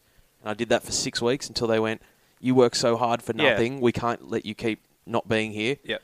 Uh, we're going to give you a part time job. So I started out being the production assistant on advertorials, doing, Hi, I'm James from Dan Oz Direct, blah, blah, doing those. Yeah. Spent a year doing that. Worked on Carrie Ann for another year. And then Gary Burns, who was the head of the footy show at the time, knocked on, sent me a email, called me, We're hiring, brought me in, and said, We're not going to hire you this year because you're not ready yet. And then a year later, he called me again and said, All right, we think you're ready now. And then uh, from there, he also gave me the the nod at Chief because he'd worked there previously doing horse racing, and said I got a good young guy who's kind of stuck at nine. And uh, for the last five years, I've been making NRL.com videos. Yeah, it's, it's You've just got to work hard. That's all Seriously, it is. I know that sounds like it's a cop out, but it's so true. And especially to Ben's point, like I've done, I like I did an internship, and the and the other person that interned with me at the same time just had no hustle, no motivation to do things that they weren't interested in on a personal level. And it just blew my mind that you wouldn't, once you get a foot in the door, that you wouldn't do literally everything possible to try and advance yourself. We So- get interns at our work, and I see it all the time. When I first talk to them, I ask them. There's a couple of questions I always ask, like, "What are you doing here? What do you want to do? Where do you see yourself?" Yep. Not that I particularly care about what the answer is. I want to know how passionate they are. Sure. And then I tell every single one of them, "You bust your gut while you're here. You make an impression that even if there's no job here, maybe they hear about a job somewhere else. Yeah. Ask to come back and work after you're out. Like if you're at uni, ask if you can come in and do three hours at night after work. Yeah, it Whatever it is, you've got to make an impression on them. They want you because there's someone else making that impression. That's how. So I did this. Worked at this tech conference, right? And I was a social media intern for the for a week at this thing, and I just did everything possible. I I I interviewed as many people as I could. I live tweeted as many talks as, as I possibly could. I did everything. I ran around the floor. I took as many photos, tweeted, did as much work as I possibly humanly could. And then the woman who was running it used to be the editor of the Sydney Morning Herald, and she put me in touch with someone. And that's how I ended up there. You've just got to work hard, and you know Yeah. And things will usually work. I out. was- It's not exciting. It's not glamorous. That's how you get not, ahead. But I was not a hard worker at my two previous day full time jobs. I'll tell you that much because they weren't my passion. But I went like it sounds dumb, but I watched every game of footy I could. I watched. Every, I read everything about footy. I watched. I put time into that, I- and that's where I got somewhere. At work, your co-workers, because we were in different departments, used Yeah. to talk about how much time you spent on Twitter because Yeah. you were while it didn't, wasn't traditional hard work, you were t- always NRL. Yeah. You were tweeting stuff, you were looking stuff up, you were keeping in that motion, and that's what get you noticed. Yeah. It's a different kind of hard, hard work. Oh yeah, but I you was were putting in. definitely. I was. That was. I'm sitting here getting a paycheck kind of role, Mm. but I was always had my mind on something else, and other things. Other things came. Like, Yep. and that's part of it. And like, it just yeah. People want to get in sports media, and they but they think because they like sports media, they can work in sports media or similar. And that's not how it works. And here's the s- Everybody the dirty likes sports. secret of sports Yeah. media. You're working bad, probably long hours. When your friends are out watching games and having Yeah. fun, that's when you're working. Um, I s- s- ever since I started working at Fox back when I was 19, I, I'd say I reckon I've worked probably 80% of Saturday night since then. yeah, something like that. It's very similar to hospitality hours. I Yep. don't do a lot of weekends anymore because I do a lot of weekday productions. Yep. But in the lead up to the season, I worked 15 of 16 days. Yep. And right now, I'm starting a 12 day straight stretch because that's what sports is. Because I'm doing NRL during the week, Yeah. and then on the weekend, I'm producing a triathlon. And so I found a gig in sports that I can work on, not media stuff, but look at stuff I love doing and work on it and do anything else and not work weekends. Yeah, you've hit the gold I've mine got there, it mate. sweet. You do. And the pay's okay, so I'm happy where I am. Anyway, that's a long rant about what we do with Oh, I ourselves. wouldn't say it was a rant. And look, if that, if I'm not trying to sound like condescending, We're but, just you trying know, to if reach we- that one person. Se- yeah, seriously. Just one of you. Yeah. Well, legitimately, if like all if people are interested, if there's somebody young lis- listening who's interested in working in rugby league statistics, send me a DM. Mm. Legitimately, Slide right in there. Like, I, you know, you can. I'll get. I'll get you in an intern in a couple of weeks if you're any. If you if one if you're if you're passionate to look at your hard work here, I'll get you an internship. First question: Do you think Moylan is better than Tedesco? Well, that and that will separate the uh, the wheat from the chaff. Please sit on my black couch. I'll just turn the camera on. Just a couple of- uh, Oh. well, No, and if you- 5,000 $1,000 to five thousand dollars a day. And if you, no. and if you legit want to get into the media, now that we're ignoring what we just said, Yeah. Yeah. um, if you're studying at uni, don't just study at uni. Go and get a job on the side somewhere with a company that'll let you work a couple of hours after work, or if you've got a free period, whatever you do. Yep. If you've got a day off, go to work that day I w- because there's yeah. there's what five thousand people who come out with Exactly. a media degree I'll every say, year. yeah, that- be the one who worked That to while me you were has there. to be the most. That is the most. You're right. That's the most important piece of advice. You you are not going to come out of uni and just land into a job if you don't have any experience. And I know people go, oh, it's hard to get experience. It's not that hard if you look around. if you're prepared to do it for free, people Which will put you sucks, on. by the way. I'm not It advocating sucks. working for free, and it's bullshit. Um, and seriously, try to find something that will pay you, Mm. even if it's like twenty bucks for an article or something. And those places exist. Steve Mascold's always looking for people who are for his website. I'll say that right now. If you don't follow him on Twitter, you probably should. And the other one, if you don't want to work for someone else, have a profile online, have your own blog, have your own YouTube channel, so that you can show someone else that you have. Yeah, been- people. You've got I know. content. I know people that have their own YouTube channel. They have their own. They have their own blog. Or they have their own mailing list where they do their own s- sports stuff. And there's some people who are very young that do that, and I'm really impressed with them. And that's that's the kind of that's the, uh, little things like that are the th- kind of going to get separated. Yeah, I I mean, you, you make a point there, though, is like, if you haven't got experience, you create experience. That's what I try to do, and that, that's it. The- If you haven't got experience in the industry, no one's going to look at you because, as you said, there's 5,000 people who are in the same boat. I'll tell you, I'll- I'll give you the best example of this. Right, so when I started at the Herald, I wasn't doing any sports stuff at all. I was doing news production stuff, and I had been doing live blogs and like writing comment pieces for The Raw for like two years up until that point. Um, not paid, even though I'd asked a couple of times, but that's Of course you did. Won't get into that. But It's media. But We're the fact whores. We was- want money. the fact that I did that, and then this, uh, then when there was an opportunity to do live blogs for the NRL, I said to the sport guys, "Hey, I've done these for a different website. I'd really love a chance to do them for you." And I've been doing them ever since. Yeah, So- same. I, mornings with Carrie Ann. I don't care about what fifty-year-old women are watching TV, but I did it for three years. Yep. For experience, Um, totally. The last one is please don't join the industry because it's hard enough to Oh, get yeah. a job. Oh, it's ridiculous. Um, Too many piranhas in the tank already. Oh, there's so many, pro- and there's always downsizing, and there's no jobs, you're and s- don't fight with us with your fresh young bravado. Yeah, But- get I'm outta old here. and grizzled. Get out of here. But if you're 16, legitimately, don't be dumb enough to try and be a journalist right now. No. No, but start a blog. People, people are doing that a lot. Don't, yeah, go do something There's else. probably We've more got- money in being a YouTube we star have than there one. is working. We have legit one young journalism. listener who's that age who's got his own like mailing list and does his own EPL video and stuff, and it's really impressive stuff. And I think more kids need to do Yeah. sort of stuff like, Like, I see people, like, uni's taking in still taking a thousand people in every year to do media. that. Yeah, For which what is reason? irresponsible. At what? uh, Ten different unis. Yeah. So there's Anyway. ten thousand. All right, that- Let's that's- just stop talking about unis, etc. No, no, no. Look, I mean, I think that was pretty useful chat, if not a touch self-indulgent on all of our parts. Mm. All right, uh, thanks for coming on, Ben. Anything to plug while you're here? Yeah, watch. Go to nrl.com. There's a whole bunch of shows every day. I know the website isn't always the greatest, but if you click the video tab on the top left, it'll show you the latest video. I've got Freddie on a couple of days a week if you like him. If you're into fantasy, there's different shows. And my favourite is every Wednesday, Matt Elliott comes in to hit a touchscreen and show you how plays are done. The most underrated content in NRL at the moment. It takes a lot of Uh, work. Mitch, any stats you want to plug? You nerd. No, just watch the breakdown. Yeah, I love it. It is good. Thank you. I run on compliments and caffeine.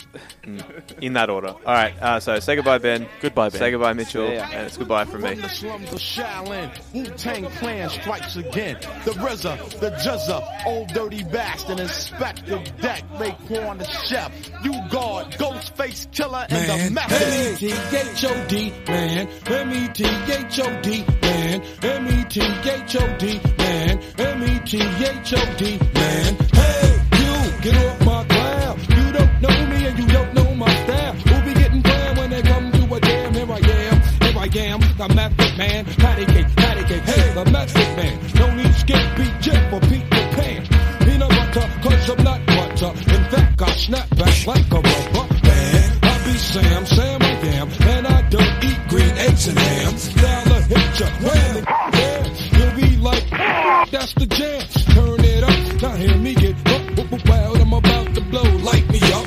Upside, downside, inside and outside, hitting you from every angle. There's no doubt I am the one and only method man, the master of the plan, rapping like Sharan, rap with some of this and some of that. Hold up, what? I thought I saw a pretty cat over there, but I think he meant to beware of the diggy dog. Like right there, yippee yippee yeah, dog, yo, like that sentence into your average flow, coming like raw, ooh, ah, chica. Tell me how you like it so far, baby boy. The poetry's in motion, coast to coast, and rub it on your skin like lotion. What's the commotion? Oh my lord, another corn chop by the Wu Tang sword. Hey, hey, hey, right there. It's the Method Man, ain't no fans about it. It's the Method, right, y'all.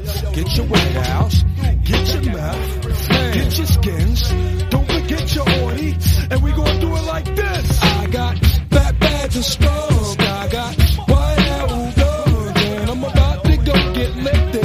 Yes, I'm about to go get lifted. I got myself a 40, I got myself a shorty, and I'm about to go and stick it. Yes, I'm about to go and stick it. Uh, H-U-F-F pop, and I pop, flow like snow when the cold winds blow. Then soon, I hit the mic like, boom! Wrote a song about it like the here and here it goes. Question, what exactly is a penny reader? Ill behavior, savior, or major flavor? All of the above, oh yeah, plus I do so. Also, flame is a man, call me super. Not an average Joe, with an average flow. Do an average thing, with average hoe. Yo, I'm super, I make up word for my super. sperm. Check it, check it, I give it to you raw, but naked.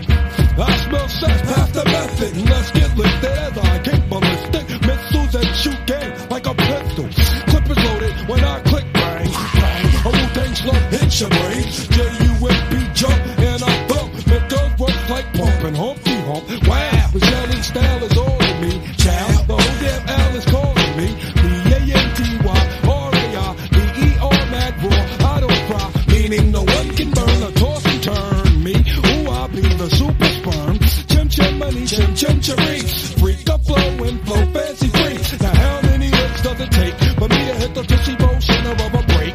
Beating don't sleep, the dude's mad, we will tag. Making motherfuckers like bleach. Go to each and every crew. You're clear like glass, I can see right through. Your whole damn bar is the captain. I'm on your business, you didn't have wins to begin with. I'm the E M-E-T-H-O-D man. E M-E-T-H-O-D man. E M-E-T-H-O-D man. Here I am, here I am, the method man. Straight from the slums of Shaolin. Wu Tang killer bees on a swarm.